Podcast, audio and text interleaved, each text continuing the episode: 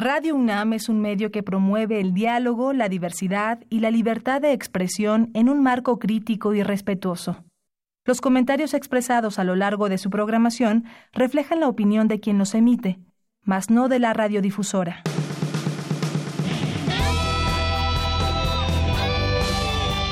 Prisma RU. Relatamos al mundo.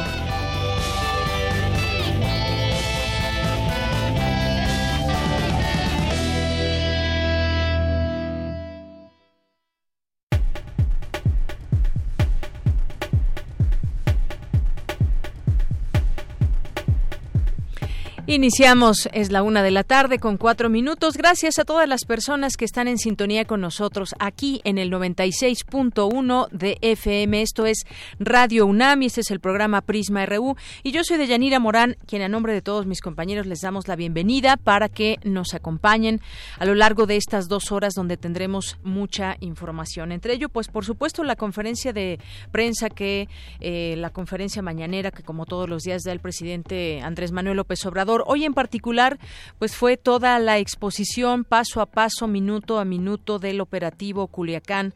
Ahí eh, presentes las autoridades que eh, pues estuvieron siguiendo en su momento este operativo y que dan cuenta del el porqué de cada una de las acciones y todo lo que a lo que se enfrentaron y lo que se vivió en esos momentos eh, fue ilustrada con videos, con videos, con pues toda la relatoría de estos hechos. Y vamos a hablar al análisis por supuesto, de este tema y de, pues, eh, cómo se fue, cómo se fue, expuso. Y ahora, pues, este video que está ya dando la vuelta al mundo que tiene que ver con el momento justamente cuando se dio eh, la detención de Ovidio Guzmán, lo que sucedió en ese momento, cómo fue su captura y bueno, pues preguntas que quedarán para mañana. Hoy no hubo respuestas porque no pudieron haber tampoco preguntas en esta conferencia, así se decidió y en esta fase que normalmente se abre al final de preguntas y respuestas, pues no, no se tuvo el día de hoy. Para el día de mañana se comprometió el presidente que estarían presentes las autoridades que estuvieron hoy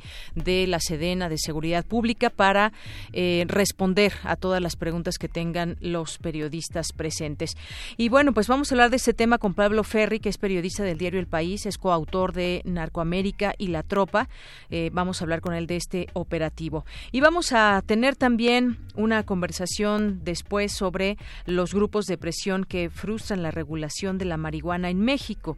Eh, parecía que ya se iba a discutir y en todo caso aprobar una regulación y conocer, por supuesto, en qué términos se daría.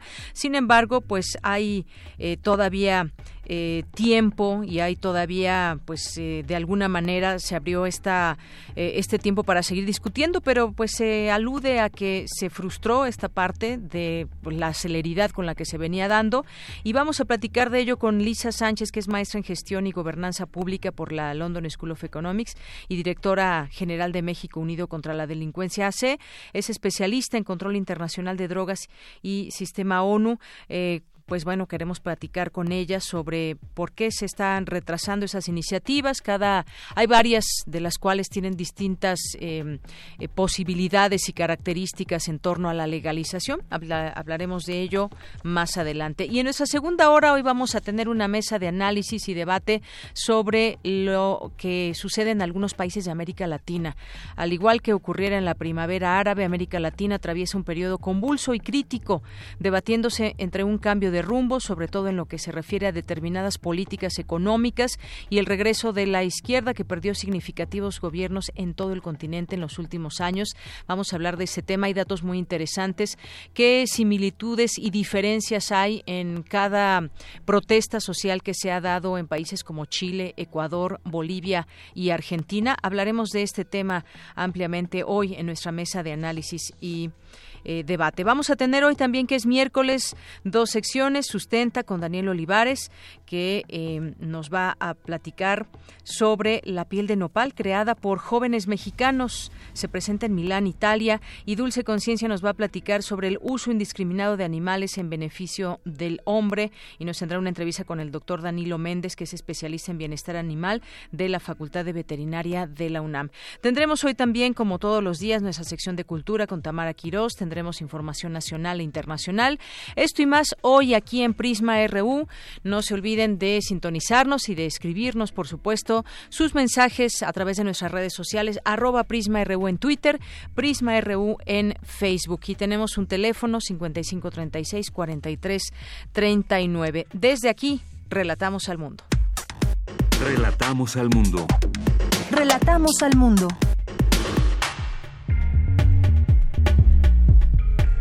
Es la una de la tarde con nueve minutos. En nuestro resumen de este día, miércoles 30 de octubre, en los temas universitarios, presentan los detalles de la 39 Feria Internacional del Libro Infantil y Juvenil. Mi compañera Cristina Godínez estuvo ahí y nos tendrá los detalles. Inicia el coloquio La Marea Verde rumbo a la despenalización del aborto en América Latina, organizado por el Centro de Investigaciones y Estudios de Género. Mi compañera Virginia Sánchez estuvo ahí y nos tendrá los detalles. Nombrar al feminicidio es un hecho paradigmático. Marcela Lagarde, eh, dice Marcela Lagarde, esta mujer feminista que ha hecho mucho por el, por el tema y hoy, por el feminismo, y hoy nos habla sobre el feminicidio. Esta información la tendremos con Cindy Pérez. Y en esos temas nacionales, esta mañana el secretario de la Defensa, Luis Crescencio Sandoval, dio a conocer la cronología del operativo fallido en Culiacán, donde se dejó libre a Ovidio Guzmán, hijo del Chapo. Al respecto, el presidente Andrés Manuel López Obrador afirmó que los medios de comunicación mostraron eh, el cobre por su cobertura del operativo en Culiacán y aseguró que el gabinete de seguridad actúa de manera responsable y eficiente. Y así específicamente alusión a una fotografía que se dio a conocer en algún medio de comunicación de eh, la supuesta detención. Hay en una fotografía que no correspondía a Ovidio Guzmán, sino que había sido era un militar retenido. Tras el ataque que sufrió luego de una gira de trabajo en Valle de Chalco, el alcalde Francisco Tenorio fue reportado en estado de salud muy grave. De julio a septiembre de este año, el Producto Interno Bruto avanzó 0.6%, pero se contrajo 0.44% con respecto al mismo lapso de 2018, según la estimación del INEGI. El subsecretario de Gobernación, Ricardo Peralta, aseguró que no se llevará a cabo ningún operativo en contra de taxis de aplicaciones digitales en los aeropuertos del país. En materia internacional, social, la red social de Facebook y sus servicios derivados como Messenger, WhatsApp e Instagram presentaron fallas a nivel mundial en su funcionamiento. La Casa Blanca rechazó el plan de los demócratas del Congreso para lanzar un juicio político contra el presidente Donald Trump al considerarlo un fraude. Hoy en la UNAM, ¿qué hacer y a dónde ir? Hoy es Noche de Museos. El Palacio de la Escuela de Medicina de la UNAM te invita a la jornada cultural Noche de Vida, Vida de Noche, donde podrás disfrutar del concierto del grupo Clash Goulash, además de un recorrido por las instalaciones del Museo Palacio de la Escuela de Medicina. Asiste hoy a las 19 horas a sus instalaciones, ubicadas en Calle República de Brasil, número 33, en el centro histórico de la Ciudad de México. La entrada es libre. El Centro de Investigaciones y Estudios de Género organiza su vigésimo sexto Coloquio Internacional de Estudios de Género, La Marea Verde, la lucha por la despenalización del aborto en América Latina, bajo la coordinación de la doctora Marta Lamas, antropóloga y catedrática mexicana. Este evento se llevará a cabo los días 30 y 31 de octubre a partir de las 9.30 horas en el Auditorio A de la Facultad de Química en Ciudad Universitaria. La entrada es libre. Si te gusta el cine de animación, te recomendamos la función de la cinta Akira, del director japonés Katsushiro Otomo, que aborda la historia de Neo-Tokio, ciudad construida sobre las ruinas de la antigua capital japonesa, destruida tras la Tercera Guerra Mundial. Japón es un país al borde del colapso que sufre continuas crisis políticas. En secreto, un equipo de científicos ha reanudado por orden del ejército un experimento para encontrar a individuos que puedan controlar el arma definitiva, una fuerza denominada la energía absoluta. Pero los habitantes de Neo Tokio tienen otras cosas de qué preocuparse. Así está la función de este largometraje animado, hoy en punto de las 17.30 horas, en la sala José Revueltas del Centro Cultural Universitario. La entrada general es de 40 pesos.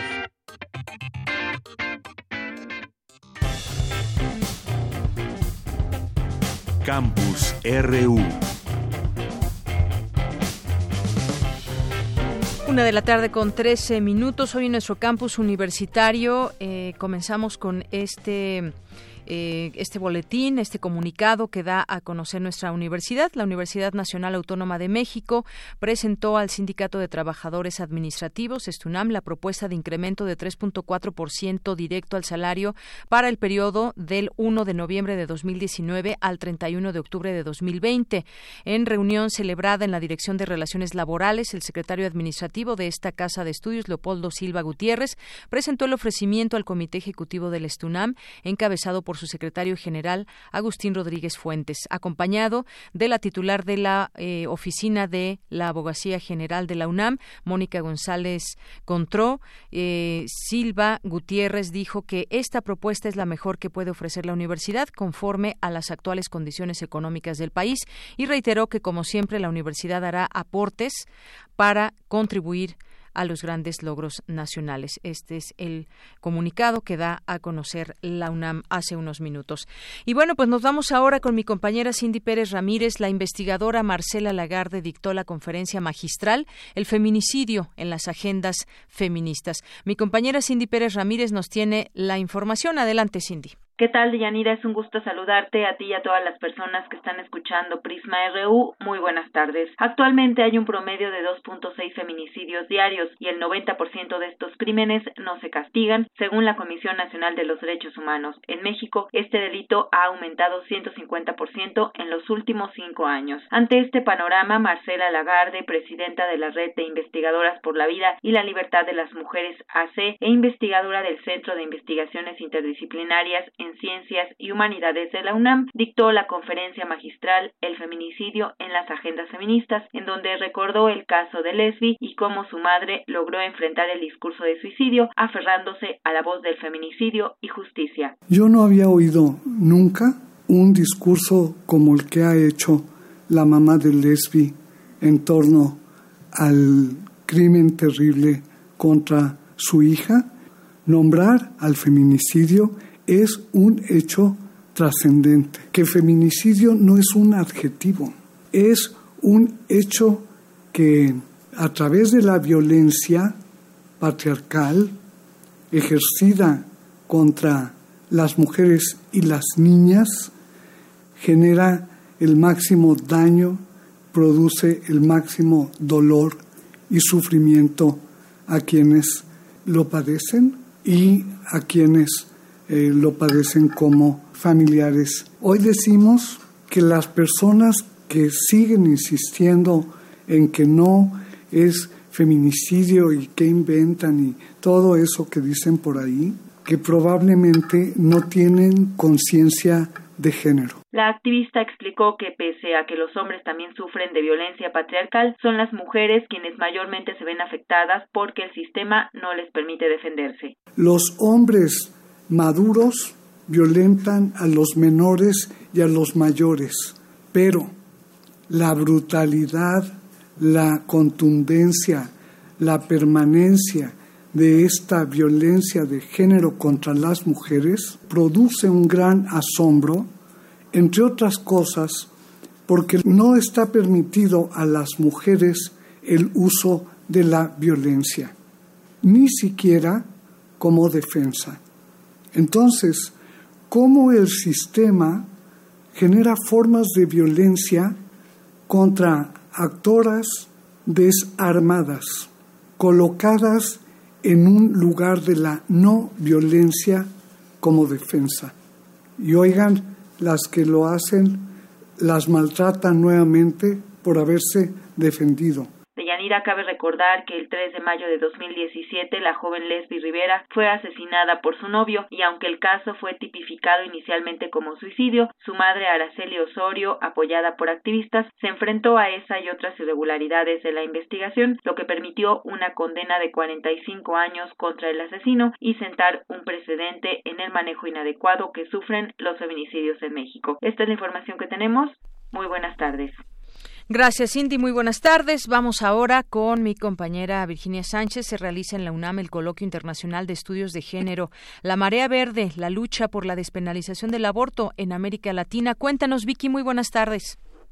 Tal de Yanira Auditorio de Prisma RU? Muy buenas tardes. Así es, pues aún me encuentro aquí en la Facultad de Química, donde este día 30 de octubre y día de mañana 31 se estará llevando a cabo la vigésimo el vigésimo sexto coloquio internacional de género que, como bien has mencionado, en esta edición está dedicada al tema de la marea verde, la lucha por la despenalización del aborto en América Latina. Eh, durante la inauguración, el director de la Facultad de Química, Carlos Amador Bedoya, además de anunciar la creación de la Oficina de Asuntos de Género y Equidad liderada por Amalia Fernández, señaló dos conceptos de la marea verde que para la Facultad de Química son familiares importantes. Uno, asumir la función de la educación como directora de nuestras decisiones y en segundo, que los anticonceptivos son posibles gracias al trabajo de Luis Miramontes, egresado de esta facultad, y a quien se le reconoce por realizar uno de los logros científicos más importantes. Por su parte, la directora del Centro de Investigación y Estudios de Género de la UNAM, Ana Buquet, señaló que entre las grandes desigualdades que hemos creado los seres humanos, hay una que nos atraviesa y que afecta de diversas maneras a las mujeres, como es la criminalización del aborto, dijo una de las modalidades más evidentes del sometimiento de las mujeres porque las limita a la función reproductiva y subordina sus características humanas, su libertad e independencia. Escuchémosla. Ninguna mujer debe ser obligada a ser madre. La maternidad no debe ser impuesta, sino elegida. La maternidad es una de las responsabilidades humanas de mayor relevancia porque tiene enorme, enormes efectos en la vida individual y social. La maternidad implica condiciones que comprometen de manera radical las posibilidades de existencia de una persona en todas sus dimensiones. La maternidad no debería implicar una renuncia a la autonomía ni la cancelación de un proyecto de vida. La maternidad no debería convertir a una mujer en una rehén de su descendencia. Por su parte, Belén Samzuke, representante de ONU Mujeres México, destacó las recomendaciones emitidas por él, la Convención para la Eliminación de todas las formas de discriminación contra la mujer de la ONU, que ha hecho al Estado mexicano para poner énfasis en lo que se puede avanzar más rápidamente. Escuchémosla. Concretamente, observa al Estado mexicano el que ponga mayor empeño en acelerar la armonización de las leyes y los protocolos federales y estatales sobre el aborto para garantizar el acceso al aborto legal. Y, aunque no haya sido legalizado, a los servicios de atención posterior al aborto, así como la armonización de las leyes federales y estatales pertinentes con la Ley General de Víctimas y la norma oficial mexicana 046 de igual forma, recomienda al Estado mexicano una adecuada capacitación del personal médico para que pueda ofrecer atención especializada a mujeres y niñas víctimas de violencia sexual, lo que comprende la prestación de servicios esenciales de anticoncepción de emergencia y aborto.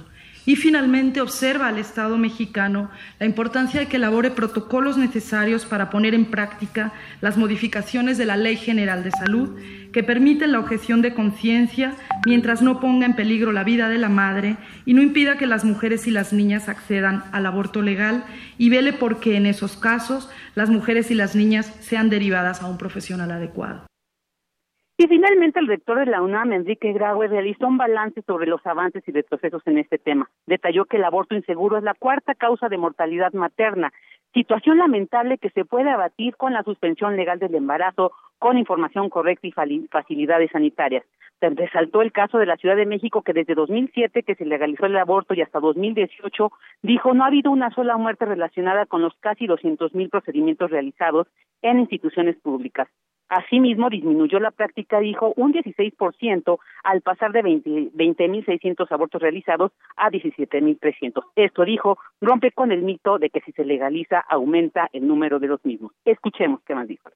La conclusión numérica es muy sencilla. La liberalización del marco legal ayuda a preservar la vida de las mujeres. Les permite decidir sobre su cuerpo y sus condiciones biológicas y les, y permite desarrollarse, como bien se decía, a plenitud y de acuerdo con su voluntad y decisión. Yo quiero felicitar al CIEG, al Centro de Investigación y Estudio de Género, por la realización de este evento, porque la libertad, la seguridad y la equidad de las mujeres debe ser parte integral del espíritu de nuestra universidad. Y bueno, pues en este evento también estuvieron presentes el coordinador de humanidades de la UNAM, Domingo Vital Díaz, y Nadine Gassman, de presidenta de Mujeres, Sara Ladrón Guevara, rectora de la Universidad Veracruzana, y Silvia Yorguli, presidenta del Colegio de México, que son también instituciones que forman parte de la organización de este coloquio. También estuvo en esta mesa de inauguración Marta Lamas, investigadora del CIEC y coordinadora académica de este coloquio. Para conocer más detalles sobre las mesas que se estarán llevando a cabo, pueden consultarlo en la página https dos puntos diagonal diagonal ciacunam.mx diagonal 26 con número romano y en minúsculas guion coloquio. Estos son los detalles de este coloquio sobre género y pues en, dedicado a la María Verde. Muy bien, bueno, pues un tema sin duda muy importante que se sigue discutiendo en distintos foros, como en el caso de este coloquio. Muchas gracias, Vicky. Gracias a ti, Deya. Buenas tardes. Buenas tardes. Y continuamos, continuamos ahora con mi compañera Cristina Godínez. Presentan el programa de la 39 Feria Internacional del Libro Infantil y Juvenil. Adelante, Cristina, muy buenas tardes. Hola, ¿qué tal, Deyanira? Un saludo para ti para el auditorio de Prisma RU. El Centro Nacional de las Artes de Nueva Cuenta vuelve a ser el escenario de la Feria Internacional del Libro Infantil y Juvenil. Marilina Barona del Valle, directora de publicaciones de la Secretaría de Cultura del Gobierno Federal, explica el porqué del regreso al CENAR. Sí, la feria se, se había venido haciendo los últimos dos, tres años en el Parque Bicentenario donde desde luego creo que nadie aquí estará en contra de que haya una oferta cultural al norte de la ciudad. Todos creemos que es muy adecuado que haya una oferta cultural al norte de la ciudad. Desafortunadamente, ese espacio, el Parque Bicentenario, en el sexenio pasado, todos lo sabemos o muchos ya lo, ya lo saben, fue privatizado por el anterior gobierno federal y entonces los costos para rentarlo iban a ser eh, iban a, hacer que aumentara muchísimo el presupuesto de la, de la feria y la, iba a ser prácticamente inviable. Y entonces fue que volteamos a ver al Centro de las Artes. En paralelo a la exhibición y venta de libros y revistas, se ofrece un amplio programa de actividades artísticas y culturales, así como 972 talleres. Por su parte, Carlos Murillo se refirió a la FILIC que tendrá lugar en Yucatán. Estamos aquí hoy en, reunidos para anunciarles que en Mérida vamos a tener eh, más de 600 actividades en esta primera FILIC de Mérida, 39 de ambas ediciones, de los cuales van a haber 69 eh, talleres que se van a replicar en más de 15 ocasiones, porque aunque son los mismos talleres, 65 diferentes, pero son públicos eh, diferentes que van día con día yendo a esos talleres. Vamos a tener 36 charlas, vamos a tener eh, actividades artísticas, un total de 29, van a haber eh, eh, conciertos, sesiones, vamos a tener un interesante match, digamos, entre una escritora, Mónica Lavín, que va a leer su obra, y un pianista muy virtuoso yucateco que se llama Rafael Gutiérrez Vélez. Por último, Jun Dong Park, director del Centro Cultural Coreano en México, habló de su participación en esta feria. En esta edición, Corea va a presentar seis, seis autores, entre autores, editores, ilustradores, cada uno experto en su campo. También vamos a tener conciertos musicales, un coro, orquesta, pianista, este mismo también va a ir a Mérida. Adicionalmente, nosotros eh, celebramos este año a Mérida y a México, porque fue designado como el 4 de mayo como Día de Corea. Pues es uno de los lazos que este año es importante para Corea y, México por los inmigrantes. No se pierda la oportunidad de acompañar a sus pequeños a este gran evento. La cita es en el Centro Nacional de las Artes del 8 al 18 de noviembre. De Yanira, este es mi reporte. Buenas tardes. Muchas gracias, Cristina. Buenas tardes. Porque tu opinión es importante, síguenos en nuestras redes sociales, en Facebook como Prisma RU y en Twitter como arroba PrismaRU. Queremos escuchar tu voz. Nuestro teléfono en cabina es 55 36 43 39. Continuamos una de la tarde con 27 minutos. Tengo la línea telefónica a Pablo Ferri, quien es periodista del diario El País, es coautor de Narcoamérica y La Tropa, y vamos a hablar con él acerca de este operativo de Culiacán. Hoy se dio a conocer el paso a paso, el minuto a minuto de este operativo fallido, eh, aunque Ovidio Guzmán pidió que el cártel se calmara, las agresiones continuaron, y bueno, pues hoy fue toda la conferencia dedicada a este tema, justamente la conferencia de la mañana del presidente Andrés Manuel López Obrador. Pablo Ferri, te saludo con mucho gusto. Muy buenas tardes. Hola, Yanela, ¿cómo estás? Buenas tardes. Muy bien, muchas gracias. Pues, ¿qué te pareció eh, toda esta explicación detallada que eh, dio a conocer el secretario de la Defensa Nacional, el general Luis Crescencio Sandoval, a través de eh, pues un video mostrado en distintos momentos, justamente en el en el momento en que personal de la dependencia captura a Ovidio Guzmán López, los el momento justo donde se dio esta esta captura en un inmueble allá en Culiacán, Sinaloa, el tipo de armamento dio ahí varios detalles de lo que fue este operativo. ¿Qué te pareció esta explicación que pues ya se, se esperaba se esperaba desde hace días? Sí, bueno, yo creo que en primer lugar eh, es muy importante lo que ha ocurrido hoy porque eleva el nivel de, transparencia que ofrece el gobierno eh, y concretamente la Secretaría de la Defensa eh, de lo que ha ocurrido, de lo que ocurre en operativos. Cierto, es verdad que, que, que, solo eh, ha sido el caso de Culiacán. Yo me pregunto si podrían hacer lo mismo en el caso de Tepochica, que parece que quedó olvidado y apenas ocurre hace dos semanas, ¿no? eh, pero bueno, por lo menos tenemos un, un, ejemplo de cómo deberían explicarse las cosas eh, y a qué grado de detalle. Eh, también es verdad que esto es un arma de doble filo en el sentido de que tenemos que conformarnos con lo que nos dan y, y no podemos preguntar, porque parece que con lo que teníamos hoy y teniendo en cuenta que mañana van a ser las preguntas, eh, pues ya no va a haber más información. Por ejemplo, yo me pregunto si, si existe el vídeo de la liberación de vídeo, porque eh, se supone que los militares están grabando todo con las cámaras que llevan incorporadas a su equipo. Pues no, no sé a qué se debe la presencia de unos vídeos y la ausencia de otros en la presentación que he hecho esta mañana general secretario. Eso por un lado. Por otro lado, eh, falta la pregunta que nos, la respuesta a la pregunta que nos hacemos todos. O sea, quién, a partir de la petición que hizo Estados Unidos el año pasado, quién diseñó el operativo, a partir de las órdenes que de, de, quién y con el conocimiento de quién, ¿no? Si se hizo a nivel de la Secretaría de la Defensa, porque esto lo, lo, lo, lo, llevó a cabo el, el, el GAIN, eh, el Grupo de Acción Inteligente al Narcotráfico, si lo sabía el secretario de Brazos, si lo sabía el presidente, si no. Y, y, eso supongo que lo sabremos mañana. y luego también eso nos lleva a una pregunta que tiene más que ver con la estrategia, que según el presidente y el secretario está muy clara, pero que yo creo que queda, creo que queda muy poco clara porque no se sabe a día de hoy en realidad cuál es la política hacia los capos de los grupos criminales, ¿no?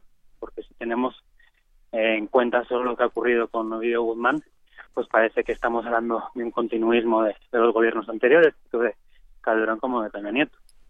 Entonces creo que deberían dejarnos claro exactamente quién decidió y por qué ir tras, tras Ovidio Guzmán, porque eh, el, resto de preguntas que tenían que ver con los motivos de por qué falló el operativo creo que se han contestado con la presentación que ha hecho esta mañana el general secretario. ¿no? Creo que se, se planteó un operativo que debería haber salido bien si no si no hubieran puesto demasiada resistencia los grupos de protección de, de este presunto líder criminal, pero resulta que sí, que pusieron mucha resistencia. Entiendo que eh, tanto el GAIN como, como los diversos grupos de militares que y de, y de, guardas nacionales que, que apoyaron su operativo este, se vieron sobrepasados, no lo vieron venir y, y no hay mucho más que, que hablar. Tendrán que, que pensar mejor para la próxima vez, si es que hay próximas veces, que la respuesta de, de los grupos criminales o de algunos grupos criminales puede ser brutal, ¿no?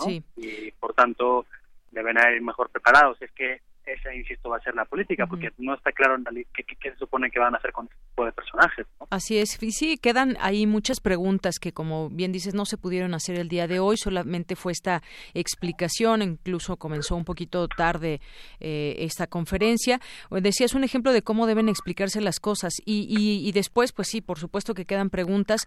Justamente alguien le, le preguntaba al último, aunque fuera de micrófono, eh, que pues el video también de la liberación si se iba a dar a conocer o no. Se comprometió a que las mismas personas que estuvieron hoy estarían el día de mañana y entre lo que pudimos ver, Pablo, fue que pues eh, el general Luis Crescencio Sandoval explicó que debido a las agresiones de los presuntos delincuentes contra elementos de la Sedena no se pudo completar el cerco de seguridad. Y ahí justamente iba mostrando cómo eh, algunos puntos donde estaban ubicados y cómo empezaron a salir los grupos de la delincuencia organizada y cómo comenzaron a atacar a los mandos militares, incluso ahí la relatoría también que se hace de una unidad habitacional donde hubo gente que incluso se escondió en el closet al saber que pues había presencia presencia de gente armada. Todo esto que estos detalles que no se conocían hasta el momento. Me parece que es importante conocerlo, pero también, como apuntabas, eh, también responder las distintas preguntas que quedan en torno a esto. Sí, claro. O sea, el, relato pormenorizado del general Sandoval a mí, me, a mí me, ha impresionado mucho porque no me esperaba este nivel de detalle. Eh, creo que a partir de ese relato podemos entender las causas del fallo del operativo. Eh, no sé si era Sandoval o Durazo quien decía justo lo que tú mencionabas hace un momento, ¿no? Que, que no se había podido establecer el perímetro de seguridad y a partir de ahí fueron fue, fue un, pues, bueno, una, un, desastre tras otro en el sentido de que pues, eh, no, no, no hubo forma de plantear un final distinto al que al, que hubo, ¿no? Es decir, bueno, pues nos retiramos y, y fuera. Pero sí, o sea, en, materia de transparencia me parece muy importante, pero yo sí quiero dejar claro, o, o, por lo menos matizar un poco eh, las, la, alegría que ha generado este ejercicio de, transparencia por parte del gobierno. Y es que al final eh, es lo que ellos quieren darnos, no es lo que nosotros como prensa estamos pidiendo. eh, he puesto el ejemplo antes de el vídeo de la liberación, pero si nos ponemos a mirar la presentación podemos pensar en otros elementos, ¿no? y, y, ya podemos irnos, por ejemplo, a, la presentación que hicieron el otro día, eh, también en la mañanera, de las cifras sobre, sobre seguridad y y violencia en el país, eh, en el que el general Sandoval presentaba todas las cifras de muertos y heridos civiles en enfrentamientos con militares desde 2014 a la fecha, cifras que se había negado a proporcionar la Secretaría de la Defensa durante los, durante los últimos cuatro, cuatro años y medio, y que de repente un día dieron, eh, y, no dieron ninguna explicación de por qué no los habían dado en, todo este tiempo, ni sabemos si las van a colgar en Internet o si podemos pedirlas por transparencia, porque durante mucho tiempo se ha negado. Entonces, eh, la arbitrariedad con la que se conduce la Secretaría de la Defensa en materia de transparencia me parece a mí preocupante, más allá de lo loable que sea el ejercicio explicativo que han hecho esta mañana, insisto, me parece fenomenal.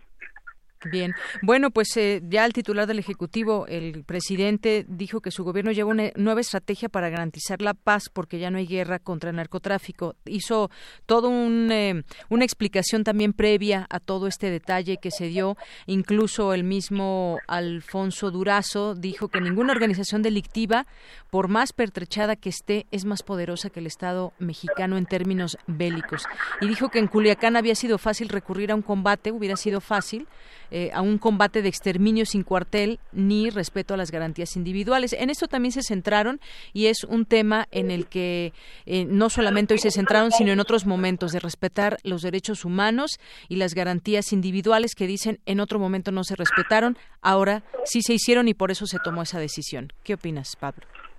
Sí, a ver, yo, yo creo, yo, yo estoy de acuerdo con la decisión que se tomó. Creo que mucha gente en Culiacán opina lo mismo, eh, haber escalado los enfrentamientos que se estaban dando en Culiacán aquel día, el resultado hubiera sido peor, no hubiera muerto eh, el número de gente que murió, hubiera sido mucho más, eh, y, luego, pues, imagínate las consecuencias, ¿no? aquí el asunto es que parece que toda la política estratégica en materia de seguridad del gobierno eh, está en esencia contenida en, la decisión que se toma en Culiacán y creo que no es así. Eh, te ponía antes el ejemplo de Tepochica. En Tepochica hubo un enfrentamiento entre militares y civiles que dejó 14 muertos civiles y seguro que tú, y tus oyentes recordáis eh, las imágenes que se divulgaron ese mismo día, el 15 de, de, octubre por la tarde, el 16, en que aparecían un montón de cuerpos tirados en la batea de una camioneta, ¿no? Lo que hacía pensar que igual el enfrentamiento que habían eh, reportado los militares no había sido tal cual lo habían reportado ellos, pero bueno, habría que investigarlo. A lo que me refiero es que eh, la, la, la, ejemplaridad o, la limpieza de, de, la, de la decisión que se toma en Culiacán en materia ideológica, me refiero, eh, la decisión que se toma en base a lo que se cree o las líneas ideológicas del gobierno presentes evidentemente en Culiacán creo que no están tan presentes en otros en otros en otros eventos de este mismo de este mismo gobierno, ¿no? y, y, creo que ahí sí es papel nuestro tratar de recordar y hacer responder al gobierno sobre los otros eventos en los que no han sido tan transparentes. Así es. Bueno, pues eh, vamos a ver qué sucede mañana, Pablo Ferri, en esta sesión que habrá de preguntas y respuestas sobre lo presentado el día de hoy. Y bueno, pues ahí ojalá que se aclaren ciertos puntos en los que todavía existen dudas y, y preguntas y el video de la liberación también y otras tantas cosas. Por lo pronto, pues muchas gracias, Pablo. Gracias a vosotros. Un abrazo. Un abrazo, hasta luego. Pablo Ferri, periodista del diario El País, es coautor de Narcoamérica y La Tropa. Continuamos. Queremos escuchar tu voz. Nuestro teléfono en cabina es 55 36 43 39. Tu opinión es muy importante. Escríbenos al correo electrónico prisma.radiounam@gmail.com. Continuamos una de la tarde con 39 minutos. Gracias por seguir, seguir con nosotros. Y vamos a pasar ahora a otro tema. Hay distintos, cómo se, cómo se está señalando hoy lo que está pasando con el debate sobre la legalización de la marihuana. Grupos de presión frustran la regulación.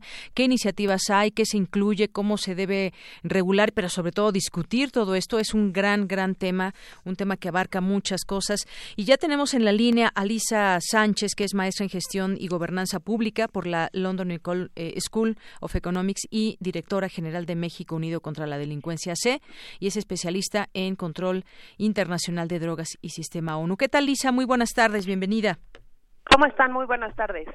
Pues muy bien, aquí eh, tratando de entender qué está pasando en todo este escenario, además de pues tratar de conocer, entender las iniciativas que se presentan en torno a la legalización de la marihuana. Al parecer, pues México tendrá que esperar para convertirse en el tercer país en legalizar la marihuana después de Canadá y Uruguay y se pospuso por parte del Senado eh, la regulación del comercio y consumo de esta droga a pesar de que la Suprema Corte pues ha dictado al legislativo un plazo que vence este mes para reformar cinco artículos de la Ley General de Salud que fueron ya eh, declarados inconstitucionales. ¿Qué podemos ver? ¿Qué ves en todo esto? Eh, ¿Qué es lo que está pasando, Lisa?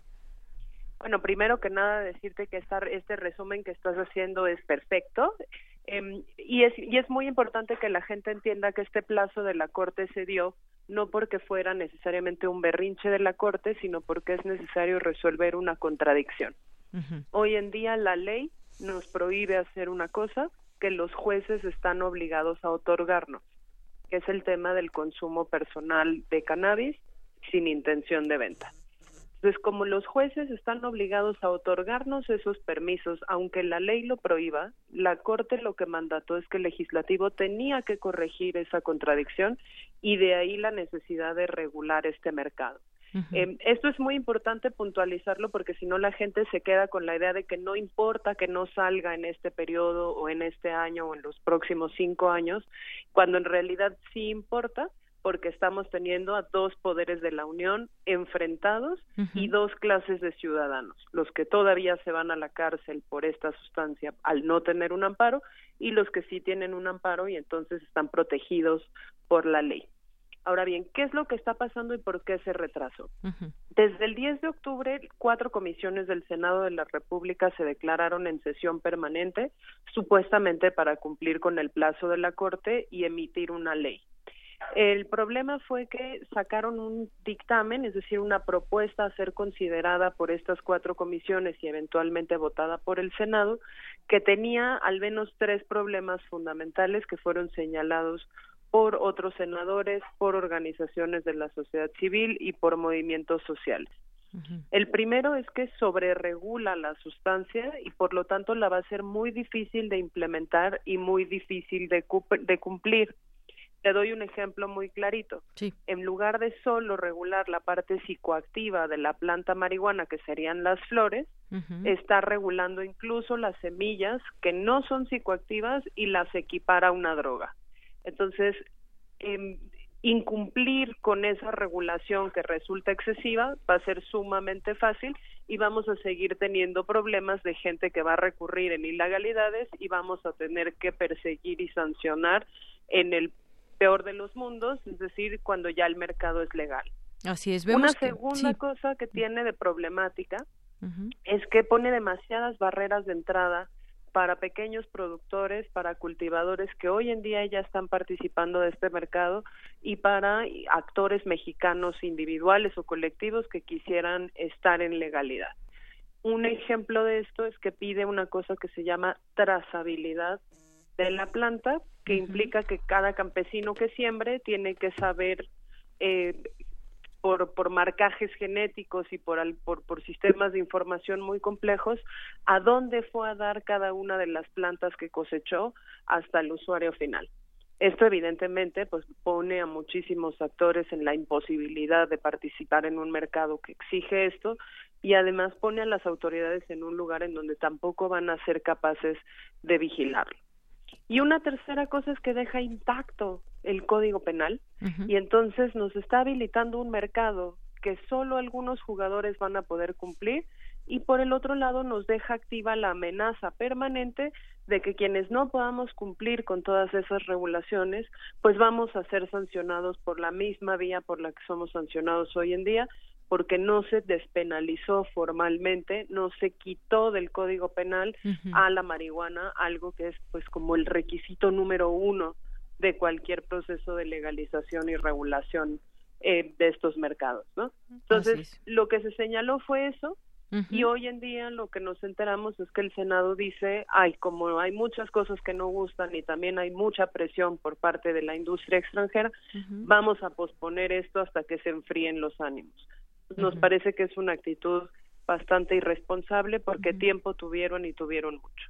Claro, y además esto se debe discutir con todo el conocimiento y todo lo que lo que se refiere al tema de legalidad, como ya bien decías, queda intacto el Código Penal y también nos preguntamos desde fuera cómo quedan cosas como por ejemplo dentro de la legalización, eh, cómo queda pues todo el tema de los intereses económicos, cómo pueden beneficiar o perjudicar quién y cómo se va a hacer todo este tema de la legalización, desde lugares, desde cómo se puede, por ejemplo, en el tema médico, cómo se va a prescribir dentro de, eh, los lugares, eh, un doctor, por ejemplo, si tiene todo este conocimiento. Son muchas aristas las que se desprenden de esta iniciativa en general, Elisa. Completamente. Eh, digamos, nosotros desde México Unido contra la Delincuencia dijimos que la regulación tenía que cumplir con algunas características muy importantes. Una de ellas es que tenía que ser una regulación completa. Es decir, teníamos que habilitar maneras legales para todo el mercado, desde la siembra hasta la venta final, ¿no? Toda la cadena productiva y para todos los usos el uso personal adulto, el uso terapéutico medicinal, el uso industrial pero que esa regulación tenía que ser incluyente en el sentido en que no podía estar diseñada únicamente para beneficiar a la gran empresa, a los jugadores extranjeros o al capital, ¿no? Hay que balancear el interés comercial que sin duda estará presente con los objetivos de salud y seguridad pública y de justicia social que tiene que observar el Estado mexicano, porque esta no es una regulación exclusiva para privados, sino que tiene que tutelar el tema de salud pública. Y ahí tiene que quedar muy claro todo esto que tú mencionas. Pueden participar los campesinos o no, vamos a ser un importador de marihuana cuando aquí la producimos, los médicos van a ser debidamente capacitados y podrán extender recetas que se surtirán en México o los pacientes van a seguir en este limbo en el que están desde 2017, donde se les puede permitir importar un medicamento producido en Estados Unidos que tiene precios pues además muy altos.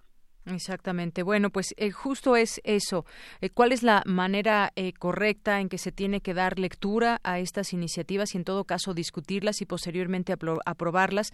Decíamos, pues están muchas cosas que quisiéramos conocer en el, por ejemplo, en el caso reglas de estrictas al etiquetado o cómo será este etiquetado, el empaque, qué materiales se podrían utilizar. Se habla de materiales biodegradables, en fin, se habla de muchas cosas que a detalle se tendrían que discutir una a una para tener una, una iniciativa en su momento que se apruebe con todo el tema legal, con todo el tema de económico y sobre todo también con mucha información que se requiere que entendamos todos para saber exactamente de qué manera se legaliza. Esto hasta el momento podríamos decir que no está de esta manera, Lisa. Pues no está zanjado porque si bien hay un primer proyecto, ese proyecto lo que no cumple es con el criterio de ser inclusivo. Eh, insisto, sobre regula demasiado y eso hace que sea un modelo pensado para empresas y no necesariamente para individuos consumidores, colectividades no dedicadas al comercio, pequeños productores eh, y jugadores nacionales, cosa que nosotros hemos pedido de manera muy puntual que se, que se modifiquen. Es bien importante comentarle a la audiencia que este proceso no se puede seguir posponiendo indefinidamente porque la prohibición de la marihuana tiene muchos costos negativos para México, para los usuarios que se criminalizan, para la ilegalidad que se beneficia de esto, para la inseguridad que produce y que además eh, pues vamos a seguir viviendo en esta contradicción entre lo que prohíbe la ley y los jueces deben otorgar porque ya fue revisado por la Corte y es inconstitucional. Entonces, lo que hay que hacer es exigirle al Senado que trabaje, que se ponga las pilas y que modifique las, los detalles que tiene que modificar en ese dictamen para que se pueda votar y se pueda publicar en el diario oficial de la Federación pues antes de que termine el año. Así es. Bueno, pues es un tema del que se debe y se seguirá hablando, por supuesto, para ir entendiendo todo lo que está en este escenario y además, bueno, pues también quizás tomar o entender los ejemplos que ya han legalizado la marihuana, otros países me refiero. Y bueno, pues seguimos en el tema en otro momento. Lisa, por lo pronto, muchísimas gracias por estar con nosotros. Muchísimas gracias y únicamente si gustan consultar toda esta información de otros países o de incluso de las iniciativas analizadas, en las redes sociales de México Unido contra la Delincuencia tenemos toda esa información. Muy bien, pues muchas gracias, gracias por la información también y ojalá que mucha gente también se pueda informar con respecto a lo que pasa en todo este escenario. Hay mucho que entender para saber cómo, de qué manera se va a legalizar, no solamente decir sí, ya se legalizó la marihuana, sino es todo un proceso. Lisa, muchas gracias. Muchas gracias por el espacio y estamos a la orden. Claro que sí, muy buenas tardes y gracias a Lisa Sánchez, maestra en gestión y gobernanza pública y además también eh, directora general de México Unido contra la Delincuencia ACE, especialista en control internacional, en control internacional de drogas. Continuamos. Queremos escuchar tu voz. Nuestro teléfono en cabina es 55 36 43 39. Relatamos al mundo. Relatamos al mundo.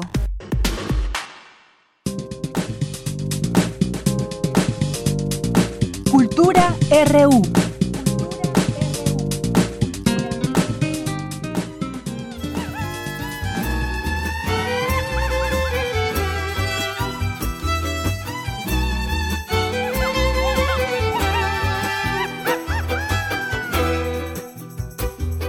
Estaba haciendo un altarcito el primero de noviembre con su flor de cempasúchil y lo que le hacía feliz. Poner su retratito vino un aire de la nada, mi piel se puso chinita, me dejó muy asustada. Guapachosa la Catrina que con el viento se entretiene que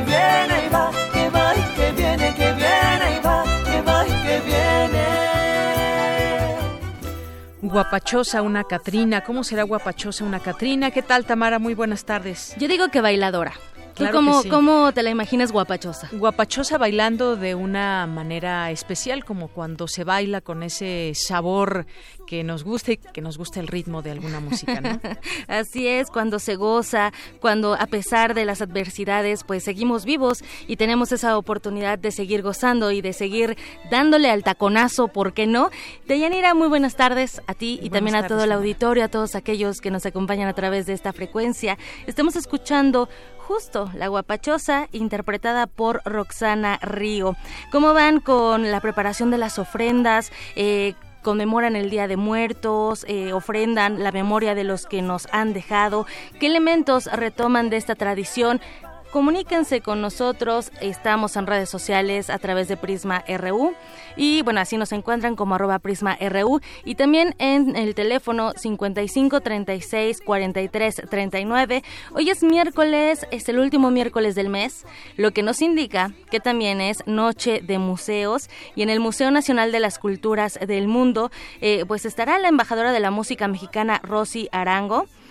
Ella va a engalanar la gran pasarela de Catrinas contemporáneas y también diosas prehispánicas y va a estar acompañada también por el mariachi Lira de Oro y la presentación especial de Roxana Río. Ella es eh, pues una compositora, es cantante, alguna vez ya nos visitó en este espacio y también es creadora de esta canción La Guapachosa. ¿Qué les parece si vamos entrando en, este mood y escuchamos un fragmento más de esta canción?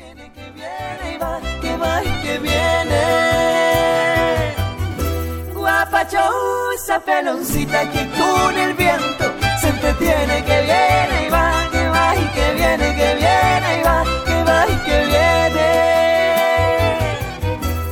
No me andes dando sustos, ya te puse tus velitas, te he puesto tus flores, tu te di tu molito, tus tortillitas, tu cigarrito, tu tequilita.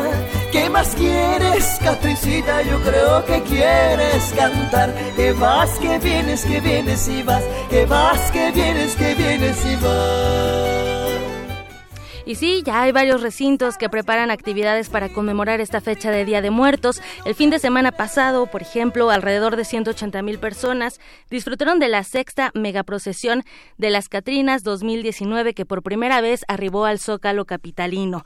Retomando pues parte de, nuestro pasado y también la reflexión entre la vida y la muerte, pues en 1910 José Guadalupe Posada creó la calavera garbancera. Esta imagen eh, surgió como una, una sátira hacia aquellos indígenas que tras haberse enriquecido negaban sus orígenes y costumbres, dejaron de, de, vender maíz para vender garbanzos y en el 47 el muralista Diego Rivera pintó a la calavera con, con una estola de plumas en el mural Sueño de una tarde dominical en la Alameda Central y a partir de ahí pues la calavera toma un nuevo nombre de pues el nombre de Catrina que, que siempre va elegante con suntuosos eh, sombreros ha sido fuente también de inspiración y vamos a platicar de un libro que retoma el emblemático personaje de la Catrina de una forma eh, diferente, eh, una joya sin duda. Y bueno, en cabina ya nos acompaña Jonathan Clip. Él es fotógrafo, es un fotógrafo con gran trayectoria. Qué honor que nos, visine, que nos visites, Jonathan. Hola a ti, gracias por invitarme al. ¿Cómo estás? Bien, gracias. Oye, estás presentando un nuevo trabajo y me gustaría que nos platicaras. Eres autor de Entre Catrinas. ¿De qué va? ¿Qué es lo que vamos a ver? ¿Cómo surge la idea de este proyecto? Sí, es un libro fotográfico que son 100 fotografías de 100 mujeres admirables, célebres, que inspiren, que inspiran vidas de cierta manera. Me empecé a tomar fotos hace año y medio, en junio del año pasado. Okay. Y de ahí fue, fue la, la, historia nos fue llevando a lo que hoy, hoy, hoy terminamos el libro como, como se llama Entre Catrinas. Tengo, son 100 mujeres que yo me, me apoyé en ellas como representación del, del resto de las mujeres mexicanas para llevar ese mensaje de un México grandioso, espectacular a todo el mundo a través de la imagen de 100 mujeres admirables. La imagen como memoria, la fotografía como, como memoria de la cultura, de una tradición también de muchos años. Exactamente. Ok, Jonathan, eh, ¿cómo, platícanos un poco del proceso creativo, eh, cuántas tomas previas hiciste para llegar al, al trabajo final, eh, también eh, pues lo que hay detrás, ¿no? Maquillaje, vestuario, tiempo, agendas, ¿cómo fue todo este proceso para llegar a las 100 fotografías? Ah, es un, un gran tema. Empecé en junio del año pasado, no, empezamos de hecho, principios de junio del año pasado, fueron 14 sesiones de prueba. Okay. Yo quise buscar la luz perfecta. Déjame solo comentar como paréntesis que ninguna foto estaba retocada. Ah, muy bien. Balanceamos luces y tan tan. Entonces fueron como 12, fueron 14 sesiones de foto para yo encontrar la luz perfecta. Hice muchas pruebas, traer luz este, prestada, conseguía de, de, todos lados hicimos en general para llegar a la, a la, iluminación que yo quería proyectar, que yo quería usar en mis imágenes. Uh -huh. Ya que encontré la iluminación perfecta, hicimos seis sesiones más para pruebas de maquillaje, pruebas de vestuario, pruebas de tonos, pruebas de qué, qué colores sí, qué colores no, para yo tener mi línea creativa súper desarrollada, detallada, mejor dicho, uh -huh. para poder así explorar eh, las grandes imágenes. Fueron 100 sesiones, en cada, en cada sesión yo tomaba 80, 100 fotografías. Wow. Todo un material eh, de stock también. Sí, brutal. fíjate que las primeras 40, 50 fotos eran más como para romper ese hielo, conectar con la Catrina de cierta manera, para poder este pues conectarme con ella, poder resaltar su esencia. Y ya al final, ya que, ya que yo sentía que ya estamos conectados, me iba tomando las fotos, iba haciendo las fotos, hasta que yo ya tenía una imagen en la, cabeza de lo, que, de lo que yo quería hacer, y cuando la alcanzaba decía, ya, aquí llegué. A veces fue una imagen que yo conseguí a, las, a, la, a la foto número 10, a veces me tomó 80 fotos más. Y llevo una sola Catrina, que fue la primera foto que yo tomé, que dije, de aquí soy y tan tan esta me gusta y esta la, voy a mostrar. Exactamente. Excelente. Oye, eh, Jonathan Clip, eh, pues a la gente que nos escucha esta tarde, les cuento que tu trabajo se ha exhibido en varias partes de la Ciudad de México. Digo, solo por mencionar algunas partes, las rejas de Chapultepec, eh, también en el metro, incluso en mercados. entre guerreros nos mostraste rostros de los trabajadores de la central de Abastos, su labor en este, en este espacio. En la serie fotográfica Entre Héroes nos mostraste héroes sin capas esos héroes que pues fueron ayudando a los damnificados del terremoto de septiembre. Y entre Catrinas tiene un punto muy importante, además de estas 100 mujeres, pero tiene un punto muy importante. Eh, lo recaudado en ventas será donado. El 100% de la, de la venta que sacó del libro tiene, es, un libro con causa. Así es. Y de hecho estuvo, estuvo, muy interesante porque primero el libro como tal, todo lo que se vende directamente del libro va para la Fundación Make a Wish, que es una fundación mundial que ayuda a niños mexicanos a cumplirles deseos a niños que tienen temas de salud complicados. Esa es una, primera ayuda. De ahí surge el proyecto, surge este...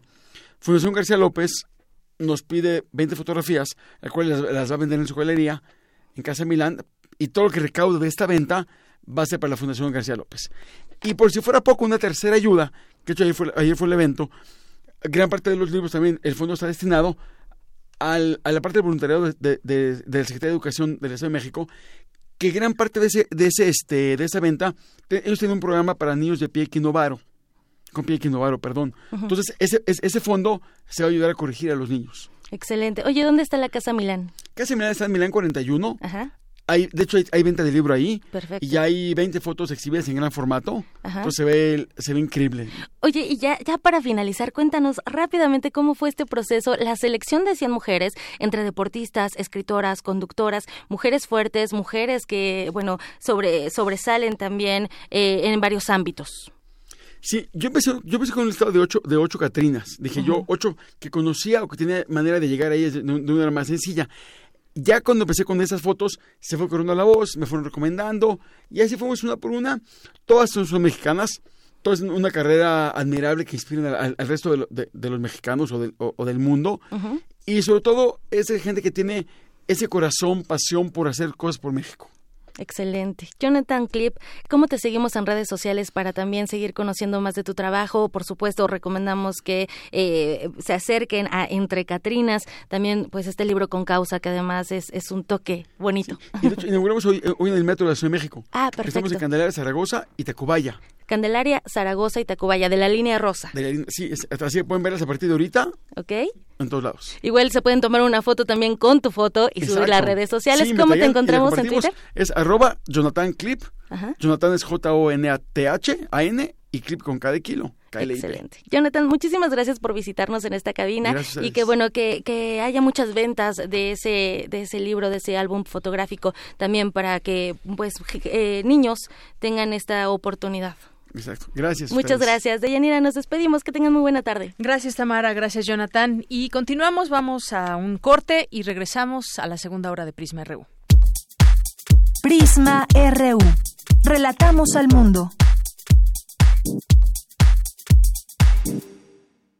¿Quiénes hacen la ciencia? ¿Cómo se suma la ciencia a las soluciones de los problemas iberoamericanos? Científicos, investigadores y académicos de Iberoamérica hablan de los avances en ciencia, tecnología e innovación que inciden en nuestra vida. La ciencia que somos. Iberoamérica al aire.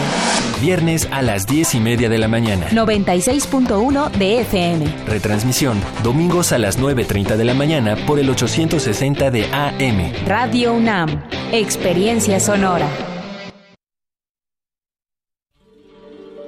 En algún momento tuviste que aprender a dominar tu instrumento, a escribir una novela, a realizar una investigación. Tu talento lo aprendiste ¿por qué no aprender a monetizarlo? Bécame mucho. Tu camino al dinero. A, a las becas, premios y estímulos. Miércoles. 20 horas por resistencia modulada. 96.1 de FM. Radio. UNAM. Experiencia sonora. Mi INE está hecha de confianza. Como organismo autónomo, el INE protege mis datos personales. Mi INE está hecha de participación. Con ella elijo a quien va a gobernar. Mi INE está hecha de mis sueños, mis logros, mi historia. Mi INE es lo que soy. Yo me identifico con la democracia. Para participar, checa la vigencia de tu INE y manténla actualizada. Infórmate en INE.mx. Contamos todas, contamos todos. INE. El dengue es una enfermedad que se transmite por el piquete de un mosquito que crece en el agua. Juntos podemos detenerlo. Lava y tapa recipientes en los que almacenas agua. Voltea los que no estés usando. Tira todo lo que no sirve y pueda acumular agua. Recuerda, lava, tapa, voltea y tira. Sin criaderos no hay mosquitos. Y sin mosquitos no hay dengue. Gobierno de México.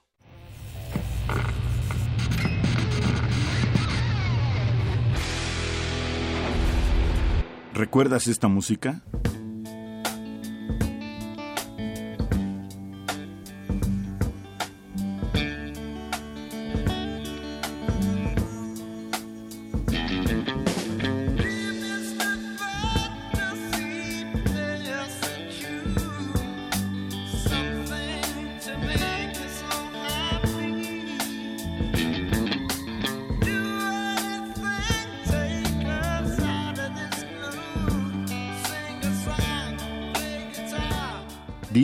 Fantasy, Traffic, 1967. Recuerda y revive con nosotros cuando el rock dominaba el mundo.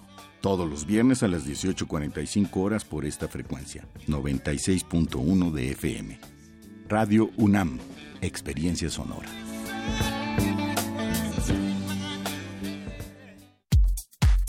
Prisma RU. Relatamos al mundo.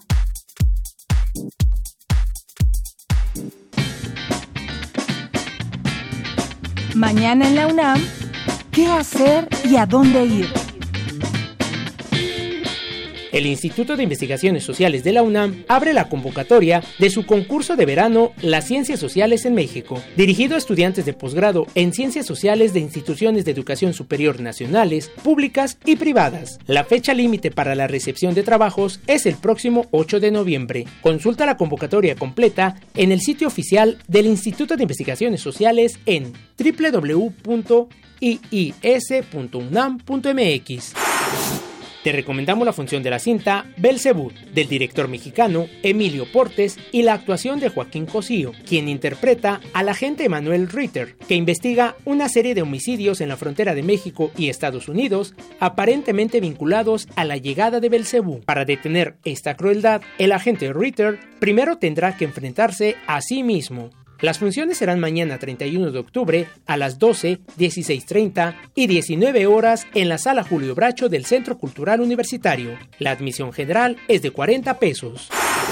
El Programa Universitario de Bioética de la UNAM te invita al curso Introducción a la Ética Ambiental, Cambio Climático y Salud, un enfoque bioético, que se llevará a cabo mañana 31 de octubre de 16 a 18 horas en el Museo Memoria y Tolerancia, ubicado en Avenida Juárez número 8, en el Centro Histórico de la Ciudad de México. Para Prisma RU, Daniel Olivares. Continuamos gracias a Daniel Olivares. Dos con seis minutos, ya estamos en esta segunda hora de Prisma RU y bueno, pues nuestros amigos de arquitectura nos envían una, nos hacen una invitación para el día de mañana a esta temporada que hubo de Bauhaus México, visto por el ojo de Bauhaus, por el ojo Bauhaus, eh, jueves y viernes del 10 al 31 de octubre. Mañana es la última obra que se presenta a las 19 horas ahí en el auditorio eh, Carlos Lazo de la Facultad de Arquitectura. Y bueno, pues por primera vez este movimiento Bauhaus que llega a México convertido en un concepto teatral único y diferente. Este espectáculo que tuvo eh, ya seis fechas, la última será el día de mañana y pues bueno, se presentará ahí en la Facultad de Arquitectura de la UNAM y nos hacen esta cordial invitación para que acudan. Dos culturas, dos escuelas, una corriente artística Bauhaus en la UNAM. Bueno, pues ahí está hecha la invitación para todos ustedes y también muchas gracias, gracias a quienes están aquí presentes a través de nuestras redes sociales. Gracias por estar ahí y pues bueno, aquí les mandamos saludos como siempre los estamos leyendo. Gabriela Zapata, eh, Neto también por aquí, muchos saludos. Alejandro Cardiel eh, nos escribe también por aquí Dalal, Elsa Casas, Antonio Hernández, eh, nos escribe también eh, Comunicación Política Aplicada, que es el Twitter eh, de aquí del director de Luis Hurtado, el maestro Luis Hurtado, que estará con nosotros en un momento más, que será parte también de esta mesa de análisis de la revuelta en América Latina ante la crisis en algunos países, sobre todo visto también desde el ámbito de las redes sociales. Hay información interesante que da cuenta de cómo se organizan ahora estos eh, movimientos, estas protestas sociales, tienen mucho auge también y organización a través de redes sociales y también nos dará esa perspectiva. Em, vamos a mandar saludos también a Armando Cruz, que nos dice buen día, escuchándoles y hacernos compañía mutuamente. Un saludo caluroso a Tamara por sus atenciones y un saludo a todo Radio UNAM, a toda Radio UNAM. Muchas gracias, Armando Cruz. Aquí ya eh, escuchó Tamara tus saludos. Y David García también, Alfredo, Felipe López, Raúl Moreno, eh, Pablo Ferri, que hace un momento entrevistábamos, Verónica Maza Bustamante, Alejandro Cardiel, eh, el Sarco, por supuesto. Nos dice Alejandro Cardiel, informar sobre un evento, sobre un evento fallido antes que debilitar fortalece al gobierno y por lo tanto al Estado. Espero que mañana los periodistas estén a la altura y hagan preguntas interesantes y que los funcionarios no salgan con evasivas. Saludos. Saludos para ti también. Pues sí, será interesante conocer pues todas esas preguntas que tenemos muchos todavía al respecto de este operativo y sobre todo también eh, cuáles serán estas eh, respuestas que hay eh, inconcluso todavía en la información. Y bueno pues mañana mañana será ese momento así que tendrán que ir muy bien preparados los los funcionarios. César Soto también nos manda saludos, dice algunas piezas de pan refinado y de caja, no sé de qué habla, pero muchos saludos. César Soto, eh, nuestros amigos de Cialc UNAM, muchas gracias también. Dice aquí también el Sarco y Quetecuani nos manda fotos del del partido de ayer de Pumas que se enfrentó contra el Atlas. Dice, nos dejan harto felices, ensopados y felicianos. Bueno, pues es que hubo un poco de lluvia el día de ayer, pero qué bueno que disfrutaron quienes hayan ido, quienes se ganaron sus boletos aquí para ir a ver a Pumas aquí a través de Radio UNAM. Eh, pues les mandamos muchos saludos y gracias para quienes nos mandan también sus fotografías. Enriquiño Chiva también, que le gusta mucho el programa. Gracias, te mandamos muchos, muchos saludos y a todas las personas que estén aquí presentes también. Lo seguimos leyendo, por supuesto, y vámonos, vámonos con la información. Vámonos a la sección de Daniel Olivares de la sección Sustenta. Piel de nopal creada por jóvenes mexicanos se presenta en Milán, Italia. ¿De qué se trata? Bueno, pues Daniel Olivares nos presenta la siguiente información.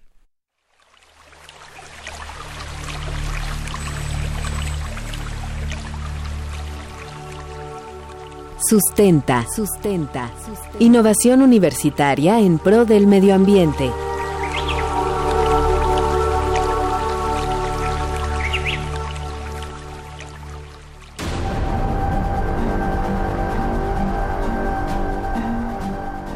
Ya sea que venga de un animal en una granja peletera o que haya sido capturado en la naturaleza, cada abrigo, accesorio o pequeño adorno de piel le causó a un animal un enorme sufrimiento y se llevó una vida, PETA. El uso de piel en distintos artículos ha puesto en la mesa de discusión si los animales son maltratados o no durante el proceso de producción. Diversas organizaciones han demostrado no solo el maltrato, sino el daño al medio ambiente. La organización PETA, en pro de los derechos de los animales, ha denunciado las atrocidades por parte de la industria peletera, argumentando que los animales en las granjas pasan toda su vida confinados en jaulas de alambre estrechas y sucias, donde se utilizan los métodos de matanza más baratos y crueles disponibles, asfixia, electrocución, cámaras de gas y envenenamiento. Esta organización asegura que los animales que son atrapados en la naturaleza pueden sufrir durante varios días de hemorragia, conmoción, deshidratación, gangrena y congelación. En la mayoría de los casos son capturados con trampas de acero que se cierran con fuerza sobre sus patas, rompiéndoles el hueso. Finalmente, son llevados a las granjas y comienza el proceso de extracción de la piel.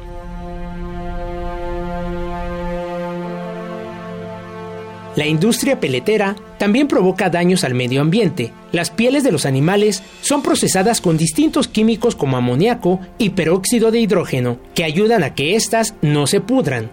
El proceso de extracción de la piel causa residuos de un promedio de mil toneladas de fósforo solo en Estados Unidos, lo que termina por contaminar varios cuerpos de agua. Además, el daño ambiental aumenta si las pieles son transportadas, secadas, limpiadas cortadas, pulidas y acabadas en puntos geográficos distintos. Se utiliza entonces transporte y combustible, dejando una huella ecológica significativa. Ante esta situación, dos jóvenes mexicanos han creado un producto orgánico, sustentable, biodegradable, de alta resistencia y con durabilidad mínima de 10 años, que puede sustituir el uso de la piel animal y otros materiales sintéticos. Se trata de la piel vegana de nopal. Los creadores de esta piel son Adrián López Velarde, licenciado en Política Económica Global por la Universidad Lanyang de Taiwán, y Marte Arturo Cázares Duarte, originario de Culiacán, Sinaloa, quien estudió negocios internacionales en el TEC de Monterrey, Campus Guadalajara, quienes, con la experiencia de haber trabajado en la industria de la moda, decidieron armar un proyecto de algún material sustentable que fuera una solución y cubriera con las necesidades de esta industria que se enfrenta a un problema global que tiene que ver con el impacto ambiental.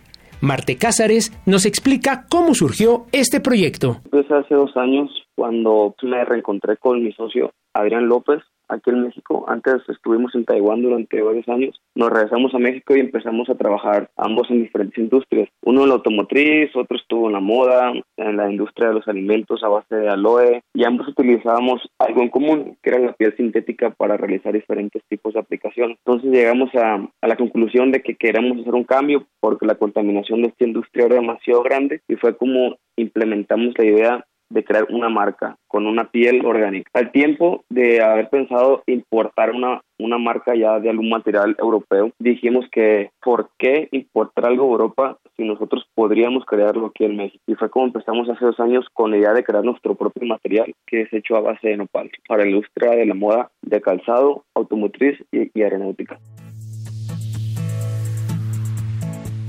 ¿Cómo lograron Adrián López y Marte Cázares superar las pieles veganas de Europa? ¿Qué tipo de uso tiene esta piel? ¿Cómo contribuye este proyecto a disminuir la huella ecológica? En la próxima entrega de Sustenta descubriremos más de esta innovación sustentable.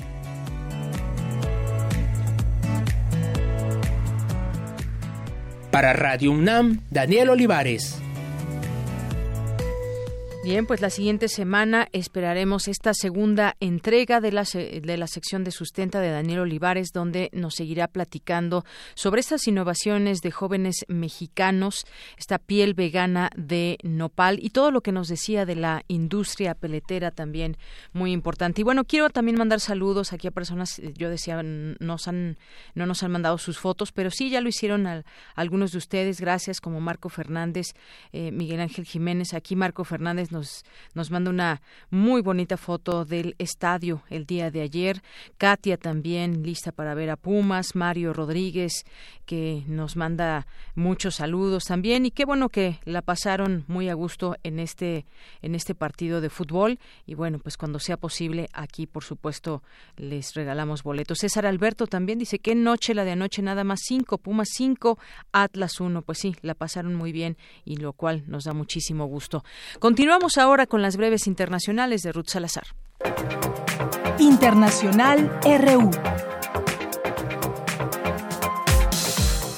En Bolivia, Carlos Mesa, candidato de la comunidad ciudadana, rechazó la invitación del gobierno de Evo Morales a participar en la auditoría de los votos de las pasadas elecciones que dieron la reelección al mandatario indígena.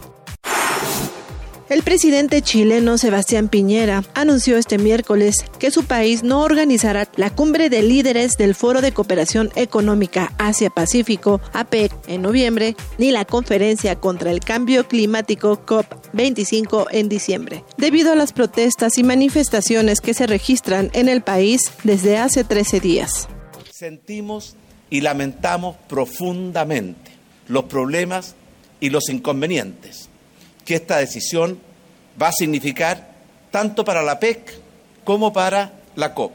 Pero como presidente de todos los chilenos, tengo siempre que poner los problemas, los intereses de los chilenos, sus necesidades, sus anhelos y sus esperanzas, primeros en la fila. Una nueva ola de protestas para pedir mejoras sociales y contra la corrupción regresó ayer a las calles de varias ciudades de Irak, con enfrentamientos entre manifestantes y fuerzas de seguridad, que han causado al menos 40 muertos y unos 2.300 heridos. El primer ministro turco Recep Tayyip Erdogan anunció que las operaciones en la frontera siria contra las fuerzas kurdas, fundamentales en la derrota del grupo Estado Islámico, seguirán adelante con el fin de crear una zona de seguridad. Al final del periodo acordado, desafortunadamente, los ataques de los terroristas han continuado contra nuestros soldados y contra el ejército nacional sirio.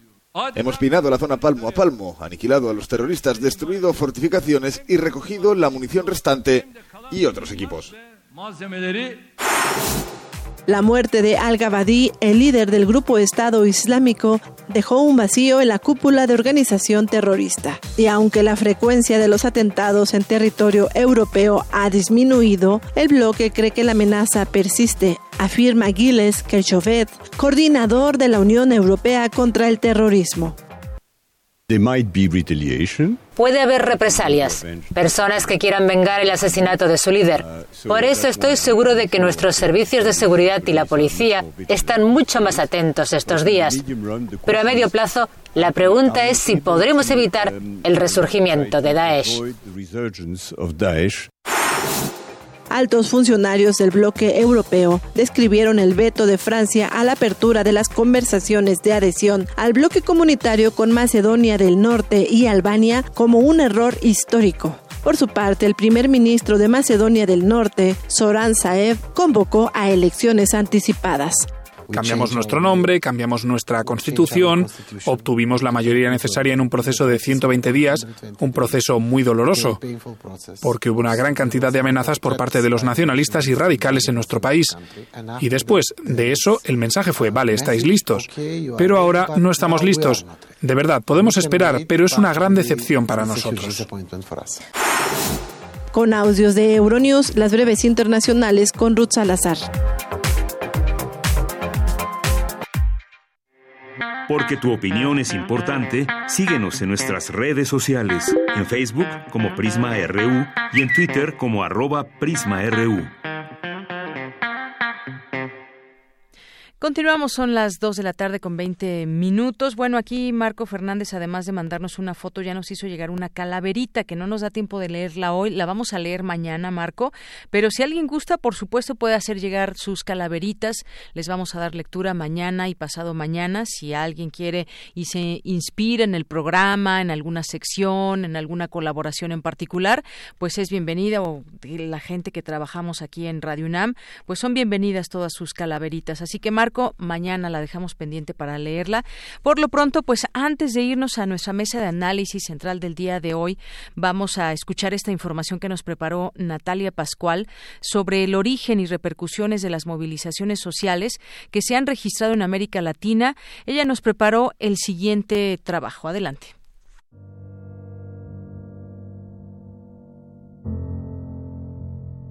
¿Qué ocurre en América Latina? ¿Cuáles son los factores principales que detonaron los movimientos sociales en la región? Recientemente, grupos sociales de varios países latinoamericanos como Ecuador, Chile, Bolivia, Haití, Puerto Rico, Honduras y Colombia se han movilizado para protestar en contra de las medidas desfavorables que están implantando los distintos gobiernos, como la subida de precios en los combustibles para el transporte, la falta de subsidios al sector salud, la educación, etc. A finales del siglo pasado llegó a América Latina el neoliberalismo, un sistema económico que buscaba la privatización de servicios brindados por el Estado, inversión del capital extranjero, exclusión del Estado en la economía, libre competencia del mercado, etc. Con él se buscaba mejorar las condiciones de pobreza que sufría la población. ¿Es acaso que 40 años después de su llegada, el neoliberalismo y sus reformas estructurales a nivel social, político, cultural y económico han mejorado las condiciones de vida de los sectores más desprotegidos? Para conocer qué acontece en nuestros países vecinos, el doctor en estudios de población por el Colegio de México,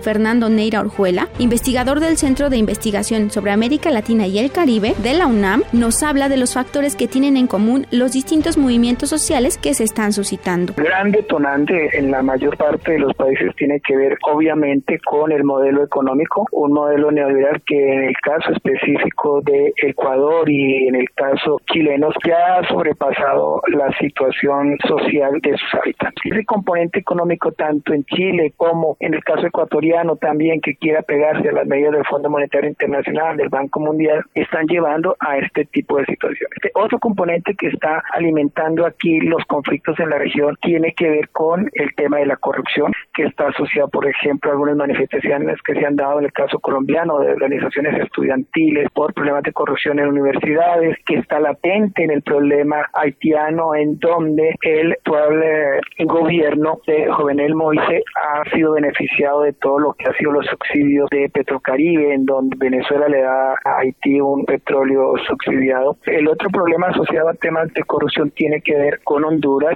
en donde ahí lo que encontramos es que las acusaciones a el hermano del actual presidente por vínculos con el narcotráfico obviamente dejan en muy mala situación al actual presidente y han derivado en manifestaciones lideradas por el expresidente Manuel Zelaya, que considera que Juan Orlando Hernández de alguna manera tiene que ver con los hechos que involucran a su hermano Tony Hernández. ¿Qué papel juegan los movimientos estudiantiles en las manifestaciones suscitadas? Otro factor que comparten las movilizaciones es la presencia de estudiantes en un alto porcentaje. En países como Colombia o Puerto Rico, los estudiantes exigen el derrocamiento de las medidas impuestas por el Fondo Monetario Internacional sobre la educación y un alto al robo del presupuesto destinado a esta. El problema educativo en América Latina es muy delicado. Desde los años 70 entró en un proceso de privatización. Le ha golpeado a la educación pública porque se ve como un obstáculo a la formación de cuadros para insertar en el mercado laboral.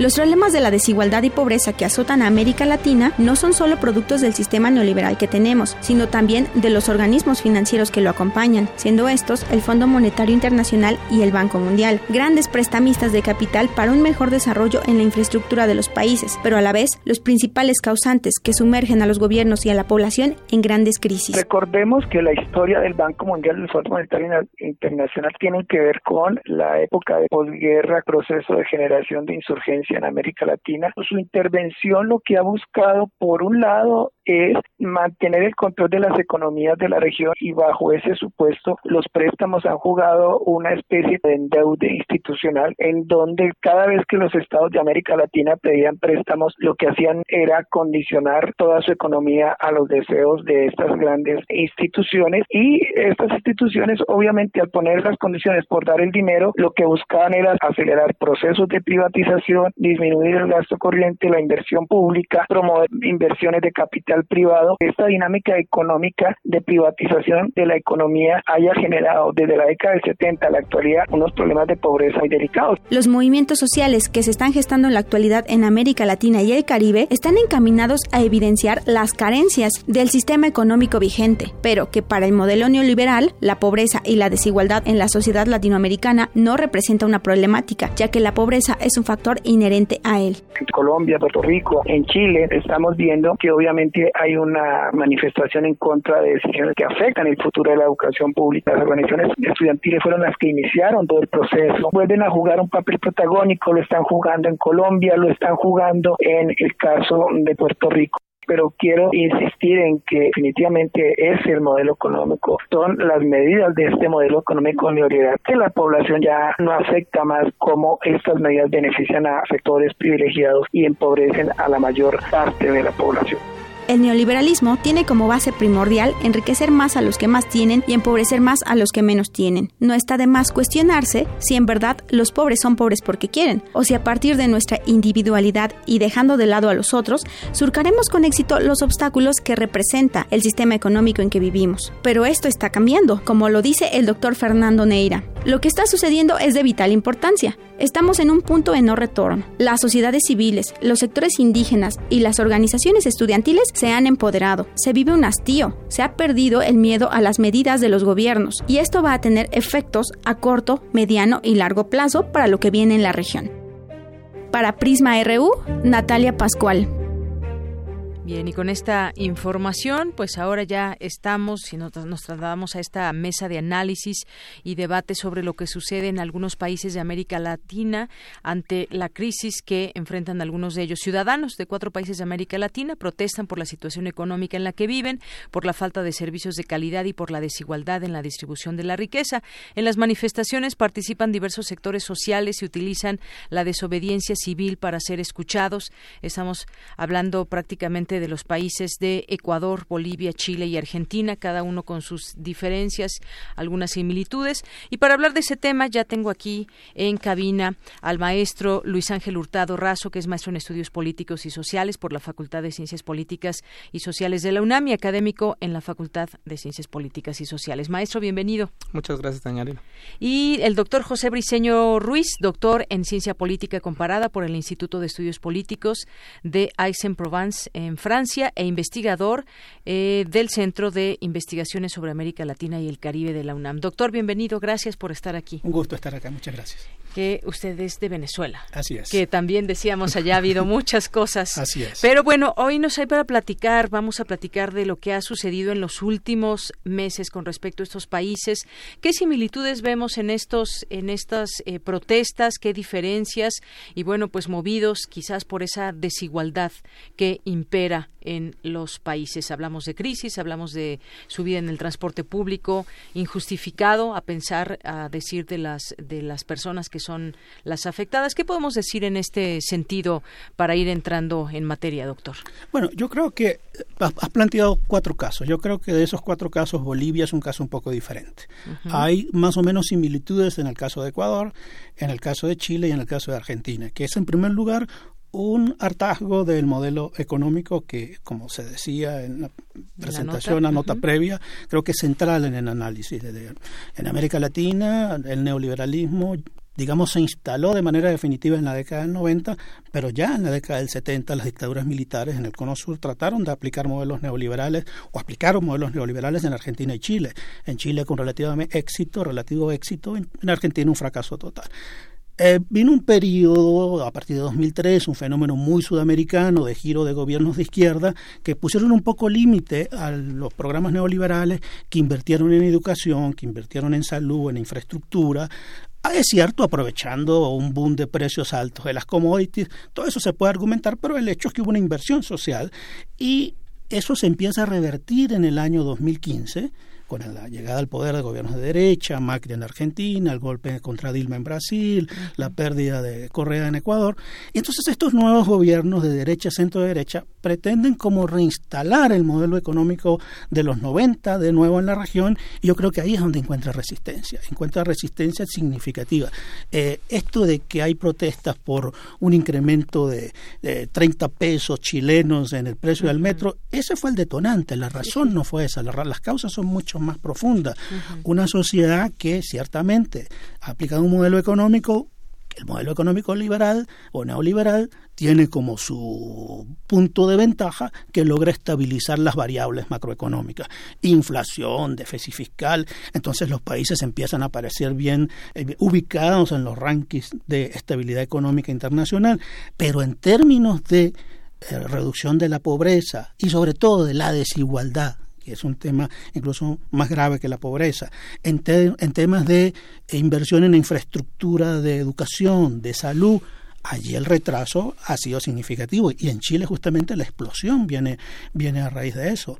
Eh, ir al sistema universitario chileno eh, no es como en México o como en otros países de América Latina, en el cual la educación universitaria, si no es gratuita, es muy, muy barata. No, en Colombia, en Chile, van a la universidad las élites que tienen que pagar matrículas semestrales, mm, pero altísimas las matrículas.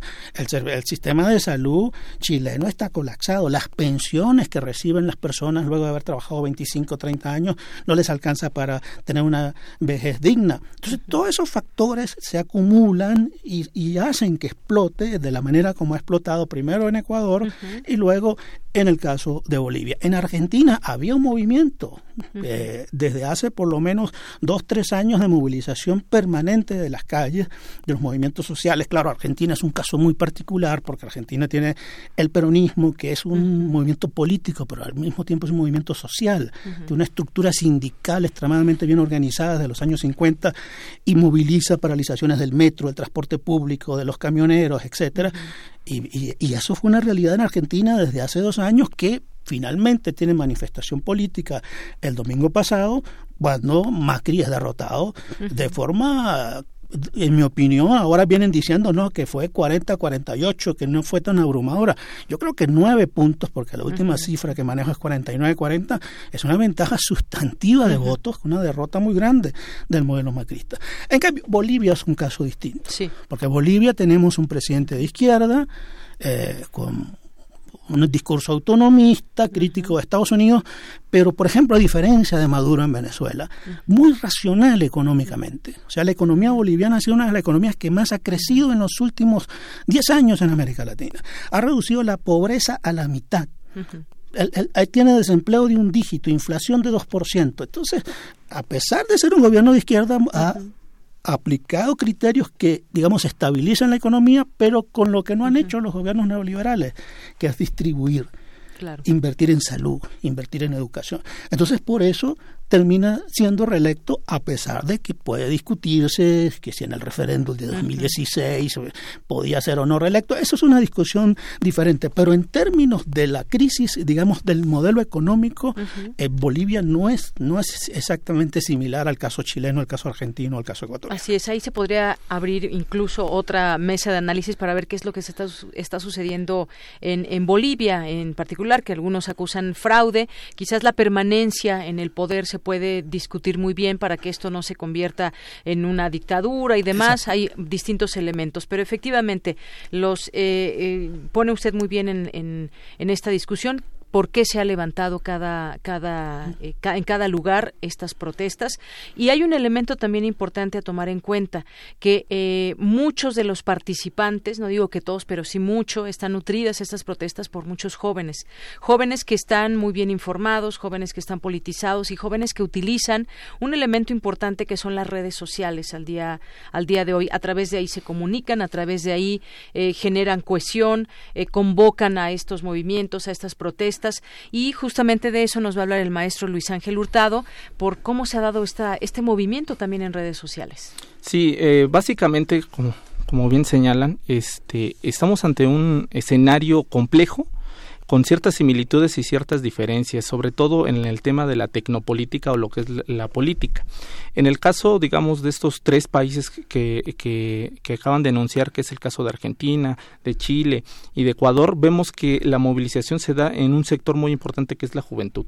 ¿Y por qué se da en, digamos, esta movilización con los jóvenes? Porque precisamente el modelo neoliberal que se trata otra vez de imponer en estos, en estos estados, en estos países, apuntala o no permite una certidumbre a futuro para esta juventud, una certidumbre en educación, una certidumbre en, sistema de salud, una certidumbre en sistema de pensiones, todos esos elementos que en llegado momento, digamos, un estado de bienestar te debería de ofrecer o, en teoría ofrecería, pues están lapidando, ya no están siendo parte, digamos, de esto, de las políticas de estos países, porque precisamente apuntalan a, todo lo que tiene que ver con el modelo neoliberal, que el modelo neoliberal lo que busca es quitar quitarle, digamos, cierta, este, cierta fuerza o carga eh, económica a los estados para eh, digamos darle la, apertura a ciertos eh, a la iniciativa privada. Y con ello pues este todos todos aquellos servicios que en llegado momento eran brindados por el Estado, pues dejan de ser brindados por el Estado y llegan, digamos, iniciativa privada que ahora lo ofrecen eh, bajo cierta calidad, pero a un costo altísimo. Digamos, no, no, un ejemplo claro es la educación. o sea, eh, eh, en casi toda Sudamérica la educación, a diferencia de México, es no es gratuita. Es, es, es, es, privada y es privada en el sentido de que muchas personas, voy a poner el caso de Chile, inclusive es como si fuera una hipoteca uno adquiere, digamos, este, educación superior, ya no hablamos ni siquiera de posgrado o, de un doctorado, y eh, se endeuda toda su vida. Y los jóvenes dicen, bueno, ok, eh, nos endeudamos todo toda nuestra vida para pagar, digamos, una licenciatura, pero aparte de eso, pues tienen que pagar servicios de salud, que también, digamos, está privatizada, o en, dado caso, el sistema de pensiones, que es otro, digamos, otro sistema, más todos los impuestos, y digamos, el detonante que da en Chile es el aumento del transporte público. que de por sí es caro, o sea, es un sistema de transporte caro y el, el, salario mínimo no alcanza, digamos, para poder, digamos, solventar, digamos, todos estos elementos, digamos, si estudias, pues tienes que pagar a la colegiatura, si te enfermas, tienes que pagar, digamos, el servicio médico, si quieres hacer un sistema de afore o para el retiro, también tienes que pagarlo, más todos los demás impuestos que el gobierno en ese momento te está este, asociando, y, todavía más a eso sumamos, digamos, el alza del transporte público, pues eso es un detonante muy grande que lleva al, al grado de que la movilización se da en un escenario en el cual las redes sociales juegan un papel fundamental. Y voy a poner en este sentido, voy a hacer énfasis, porque no es la primera vez que salen los jóvenes a protestar en Chile. Ya había ocurrido hace 10 años con un movimiento que buscaba precisamente eh, eh, eh, hacer pública la educación y en el cual todavía el papel de las redes sociales no jugaba un papel tan importante porque no era de acceso por lo menos para la gran mayoría de los chilenos en ese momento. Y no y deja y fuera de eso creo que el éxito digamos de estos movimientos radica precisamente en el en la salida de la información de estas redes sociales hacia otros países. En el caso de la primera movilización hace 10 años, nos enteramos ya cuando las movilizaciones iban muy avanzadas, ya cuando ya el, terreno, digamos, político era muy eh, retomado por los medios tradicionales de comunicación, principalmente radio, televisión y prensa.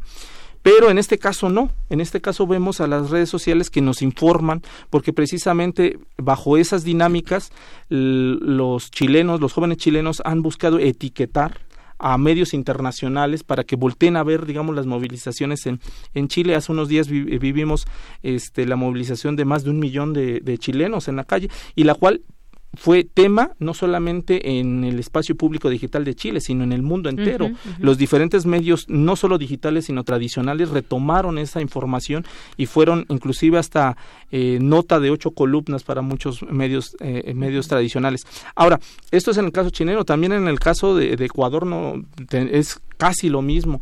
Ahí es el alza de los energéticos, en el cual sale un grupo muy desfavorecido, exactamente, que es el pueblo indígena o la clase social más, más pobre del país, sale protesta precisamente por esta, esta iniciativa otra vez enmarcada en el neoliberalismo, en el cual pues ya no puede haber un subsidio, el Estado ya no puede solventar o mantener ese subsidio y decide liberar y quitarlo.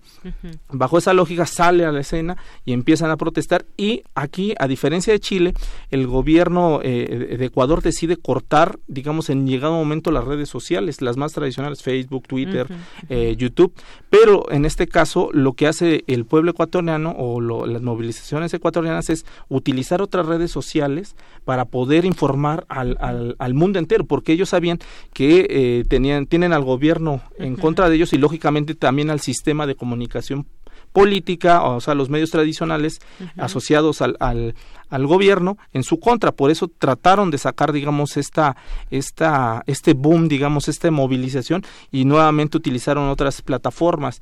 Una de ellas, este, hoy muy utilizada, que es este LinkedIn, y otra de ellas es este el caso de, uno dirá, pues cómo le hacen con Uber, ¿no? Uber la utilizaron también para las movilizaciones y es algo muy interesante porque las movilizaciones se hicieron en, en, las principales plazas y lo que hacían el pueblo, el pueblo ecuatoriano es pedir todos en ese momento un Uber.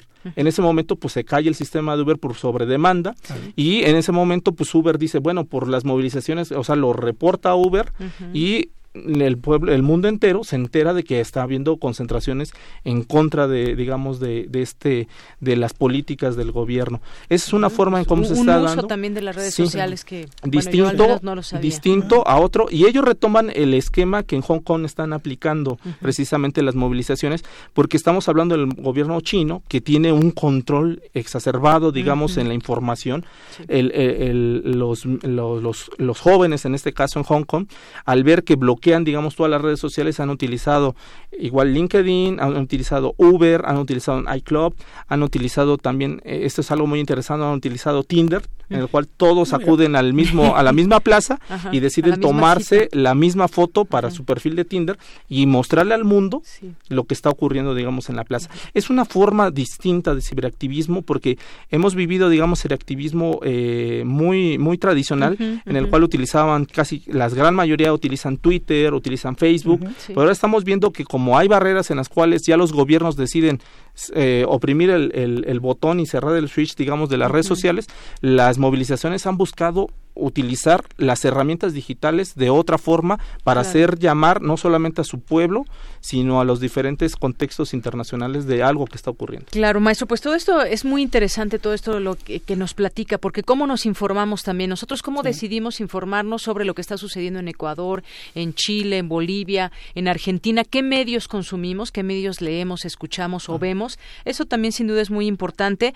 Ha habido ya con esta presión que se ha hecho de las protestas y en redes sociales que como pólvora puede correr una información a todo el mundo, hemos visto también la respuesta ya de los propios gobernantes, donde dicen, bueno, escuchamos al pueblo, eh, no queremos la guerra, queremos la paz, y entonces esa impresión dan también ellos utilizando las redes sociales de que quieren paz en sus gobiernos, eh, para sus gobernados, y entonces dan ese mensaje. Sin embargo, pues quedan muchas cosas también que están sucediendo en sus países. Los presos políticos, por ejemplo, hubo o hay distintas persecuciones al interior de cada uno de estos países, ubicar líderes, lo que siempre también se, se, lleva a cabo por los gobiernos cuando hay grupos sociales y protestas tan en grande. ¿Qué, qué podemos leer también de estas respuestas que dan los gobernantes, eh, no solamente por el hecho que lo den en redes sociales, sino en general también. ¿Cómo leemos esto, doctor? Las respuestas que han dado a, su pueblo. Mi impresión fue que la primera respuesta,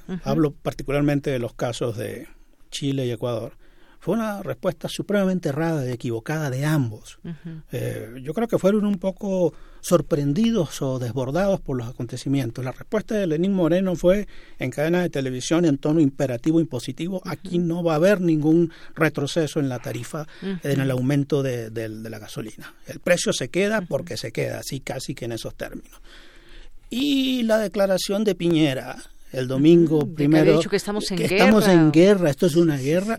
Eh, em, entonces fueron primer, en primer lugar respuestas torpes. Sí las primeras respuestas fueron definitivamente asusaron más a la gente. claro evidentemente o sea la gente tiene el derecho a reclamar y no un presidente que te diga reclame lo que te quiera yo no voy a flexibilizar mi posición pero bueno, en, el fondo a mí me parece, esa también es una impresión que tengo, que pensaban que se trataba de procesos esporádicos, una protesta ese día, que ese mismo día se iba a diluir y se iba a terminar, y en ese contexto se pueden dar respuestas tan ligeras como esa.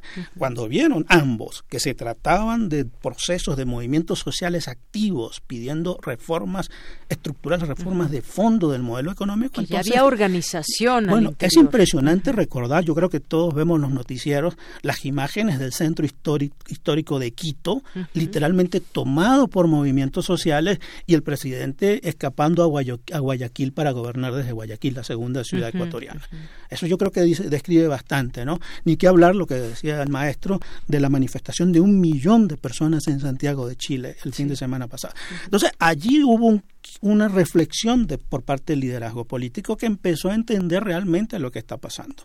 En el caso ecuatoriano, evidentemente el gran triunfador fue el movimiento indígena, que fue el que liderizó la, la, protesta y que obligó a mucha gente le parece una, una, una frase excesiva, yo creo que es la frase que mejor describe, obligó al gobierno de Lenín Moreno a suspender la medida de incremento. O sea, es un gobierno... No le quedó de otra, la gente exacto, y tomó el poder. Y exactamente, entonces su poder político, su fortaleza política, su el querer vender una imagen de un gobierno que imponía cosas quedó completamente debilitado. Fue un gobierno que tuvo que transigir, que tuvo que aceptar la voz de la sociedad. Y yo creo que la aceptó no de muy buen gusto, porque si no quedaría como un héroe, un gobierno que escucha al pueblo, pero no es esa la imagen. En el caso de Piñera, sí, brevemente, en el caso de Piñera, ahí dijo ya, a ver, no voy, no doy ese aumento del transporte, pero y además se destituye prácticamente su gabinete. Y además plantea una serie de, de, reformas, incremento en las pensiones, incremento del salario mínimo, es decir, empieza a decirle a la gente, oye, como que tienen razón, algo en el modelo eh, no está funcionando. Ahora, el problema es que cuando un movimiento social se desborda, cuando un movimiento social adquiere una dinámica propia, controlarlo no es tan difícil, no es tan fácil como iniciarlo. Exactamente. Yo, creo que ese es un punto allí. ¿eh? Es un punto. Y bueno, terminamos con un comentario final del maestro Luis Ángel Hurtado al respecto de lo que hemos estado diciendo y cómo pues se ha logrado esa composición y esa fuerza social. Sí, eh, eh, en este caso estoy totalmente de acuerdo con lo que dice el doctor creo que en primera instancia los dos gobiernos, tanto eh, el de Chile como el de Ecuador, hicieron un mensaje pésimo, digamos, el primer mensaje que lanzan. Yo creo que este mensaje fue dado así porque no estaban acostumbrados, o por lo menos en, la, en todo Sudamérica, no están acostumbrados a movimientos de ciberactivismo como el que vivimos, que vivimos en este año. Eh, eh, y por ello se dieron de una forma muy, despótica los dos gobiernos en decir, pues no, no vamos a dar marcha atrás.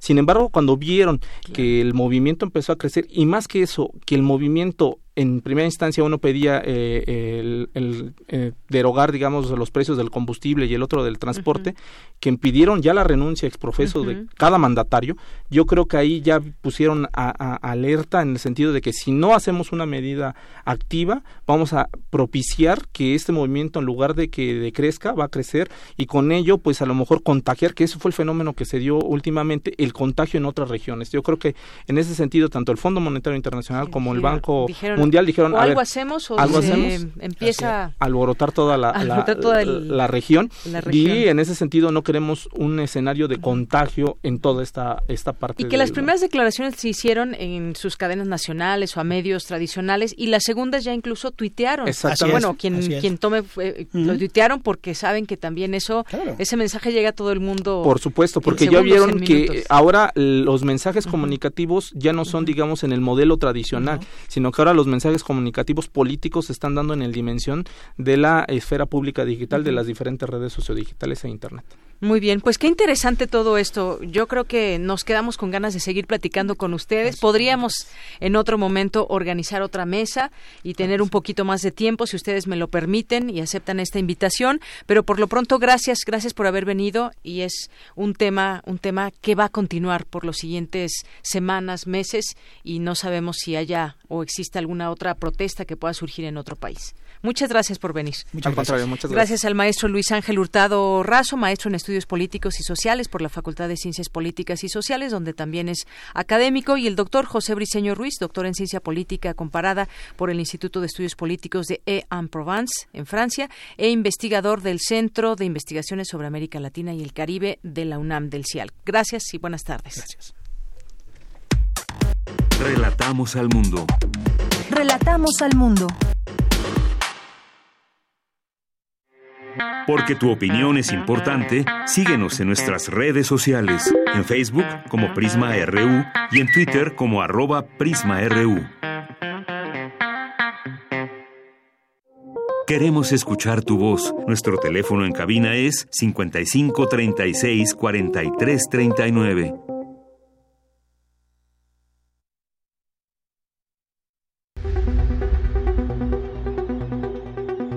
43 39. Dulce Conciencia. Ciencia. En Prisma.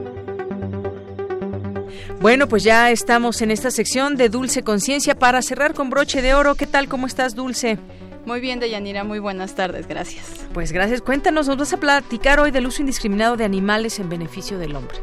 Así es, Deyanira, pues más que nada cómo hemos logrado esta relación eh, del humano con, con los animales, este qué tan difícil es, un poco, pero también o sea, todo, todos los beneficios, todo lo, complicado, la ciencia que hay detrás de esto, pero en qué punto también debemos parar, ¿no? Exacto. Eh, para eso ya tenemos al doctor eh, Danilo Méndez en la línea, pero antes vamos a escuchar este una información. Eh, nada más queremos decirle a los radioescuchas que tenemos un regalo, unos trajeron aquí a Radio UNAM unos panes de muerto para para ellos eh, los para los radioescuchas nada más para los radioescuchas ni modo de pues este los primeros 10 que arroben a Prisma RU o a Dulce García 007 este van a tener su pan con su nombre completo de preferencia. Bueno. Bueno vamos a escuchar la cápsula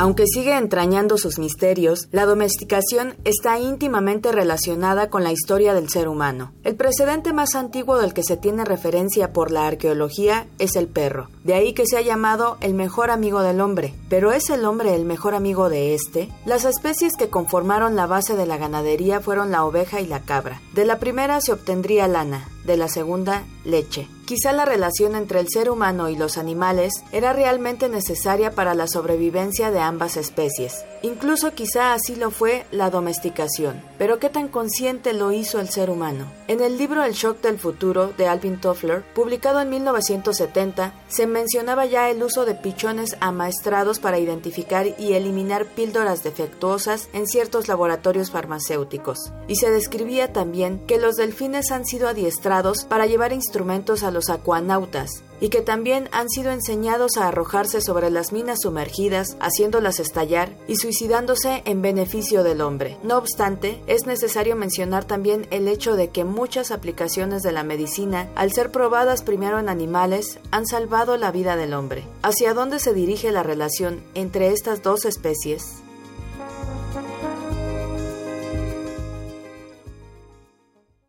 Y bueno, ya tenemos en la línea al doctor Danilo Méndez. Él es especialista en bienestar animal y académico de la Facultad de Medicina Veterinaria y Zootecnia de la UNAM. Doctor, muy buenas tardes. ¿Cómo se encuentra? Muy bien, muy buenas tardes.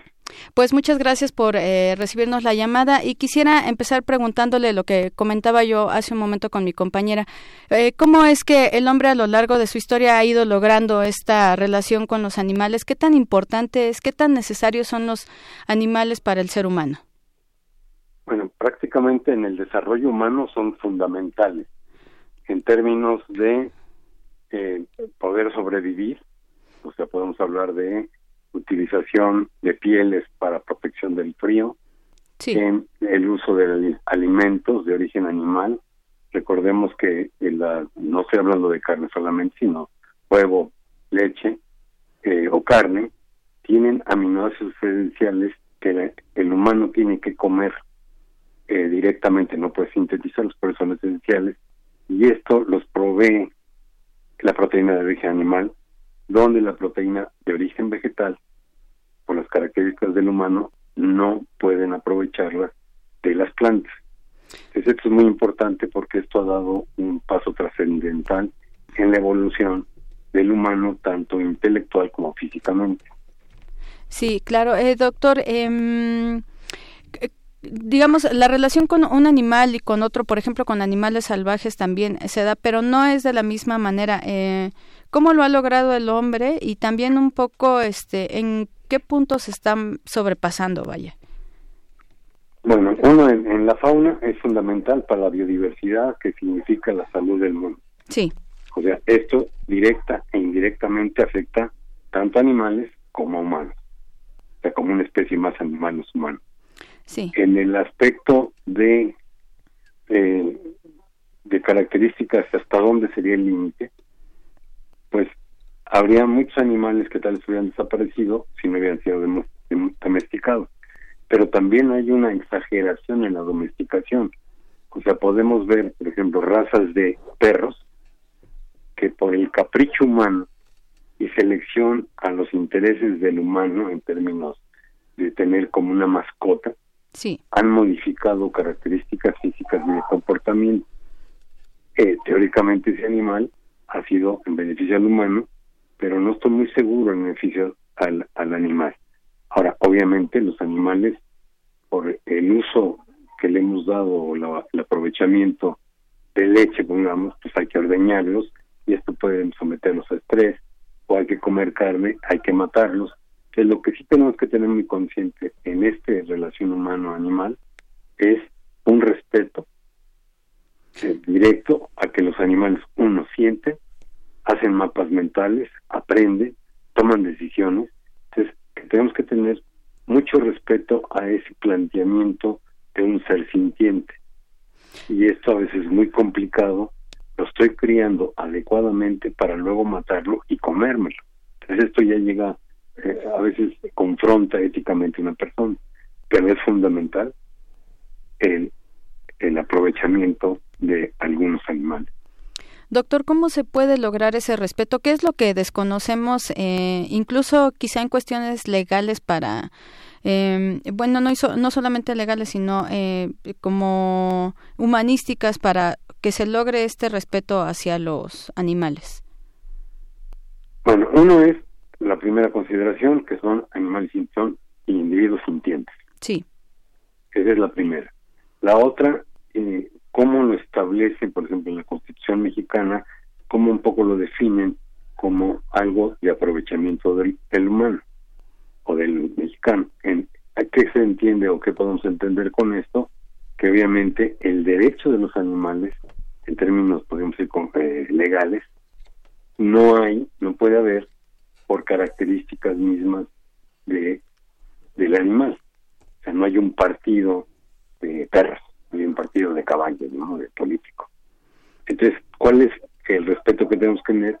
Que tengan una vida, eh, en términos generales, toda su vida, con un eh, buen manejo, buen trato, que no sufran, que no les provoquemos miedo, y que al momento de la muerte, esta muerte sea lo menos indolora posible o lo menos traumática, eh, hablando de, miedo, posible. Y esto lo logramos, bueno, con sistemas de aturdimiento previos, de inconsciencia previos, para matarlos.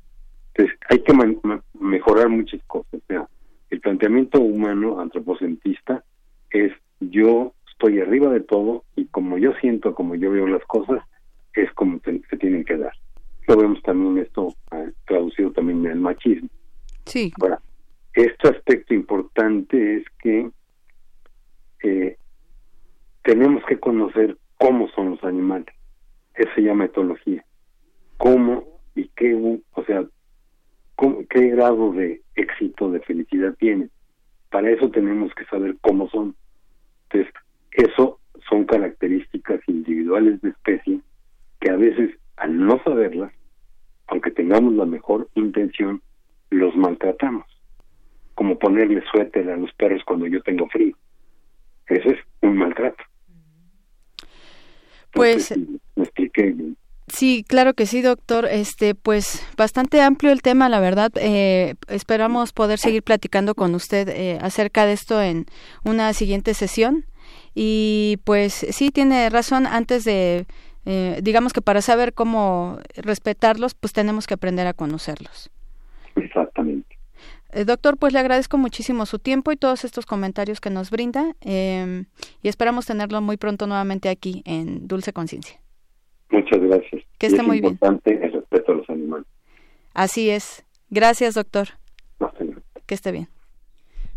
Muchas gracias, Dulce. Y humanizar es a los animales es maltrato, hay que ah, entenderlo. Eso de ponerles suéter, de ponerles zapatitos y demás y muchas otras cosas, no debe ser. Claro que sí, Bien, pues muchas gracias, Dulce. Oye, ya creo que ya se acabaron los panes de muerto, tuvo mucho éxito. Ah, qué bueno. muchas gracias. Gracias, Dulce. Pues nada más los dejamos con esta frase. Tienes una cita con un científico. Realmente el hombre es el rey de los animales, pues su brutalidad supera a la de estos. Leonardo da Vinci. Gracias, Snaquero, que también nos manda foto del partido. Y ya con esto nos despedimos. Eh, gracias por su atención. Lo esperamos mañana. Soy de Yanira Morán, a nombre de todo el equipo. Gracias, buenas tardes y buen provecho.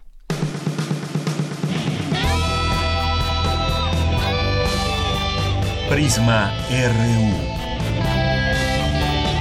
Relatamos al mundo.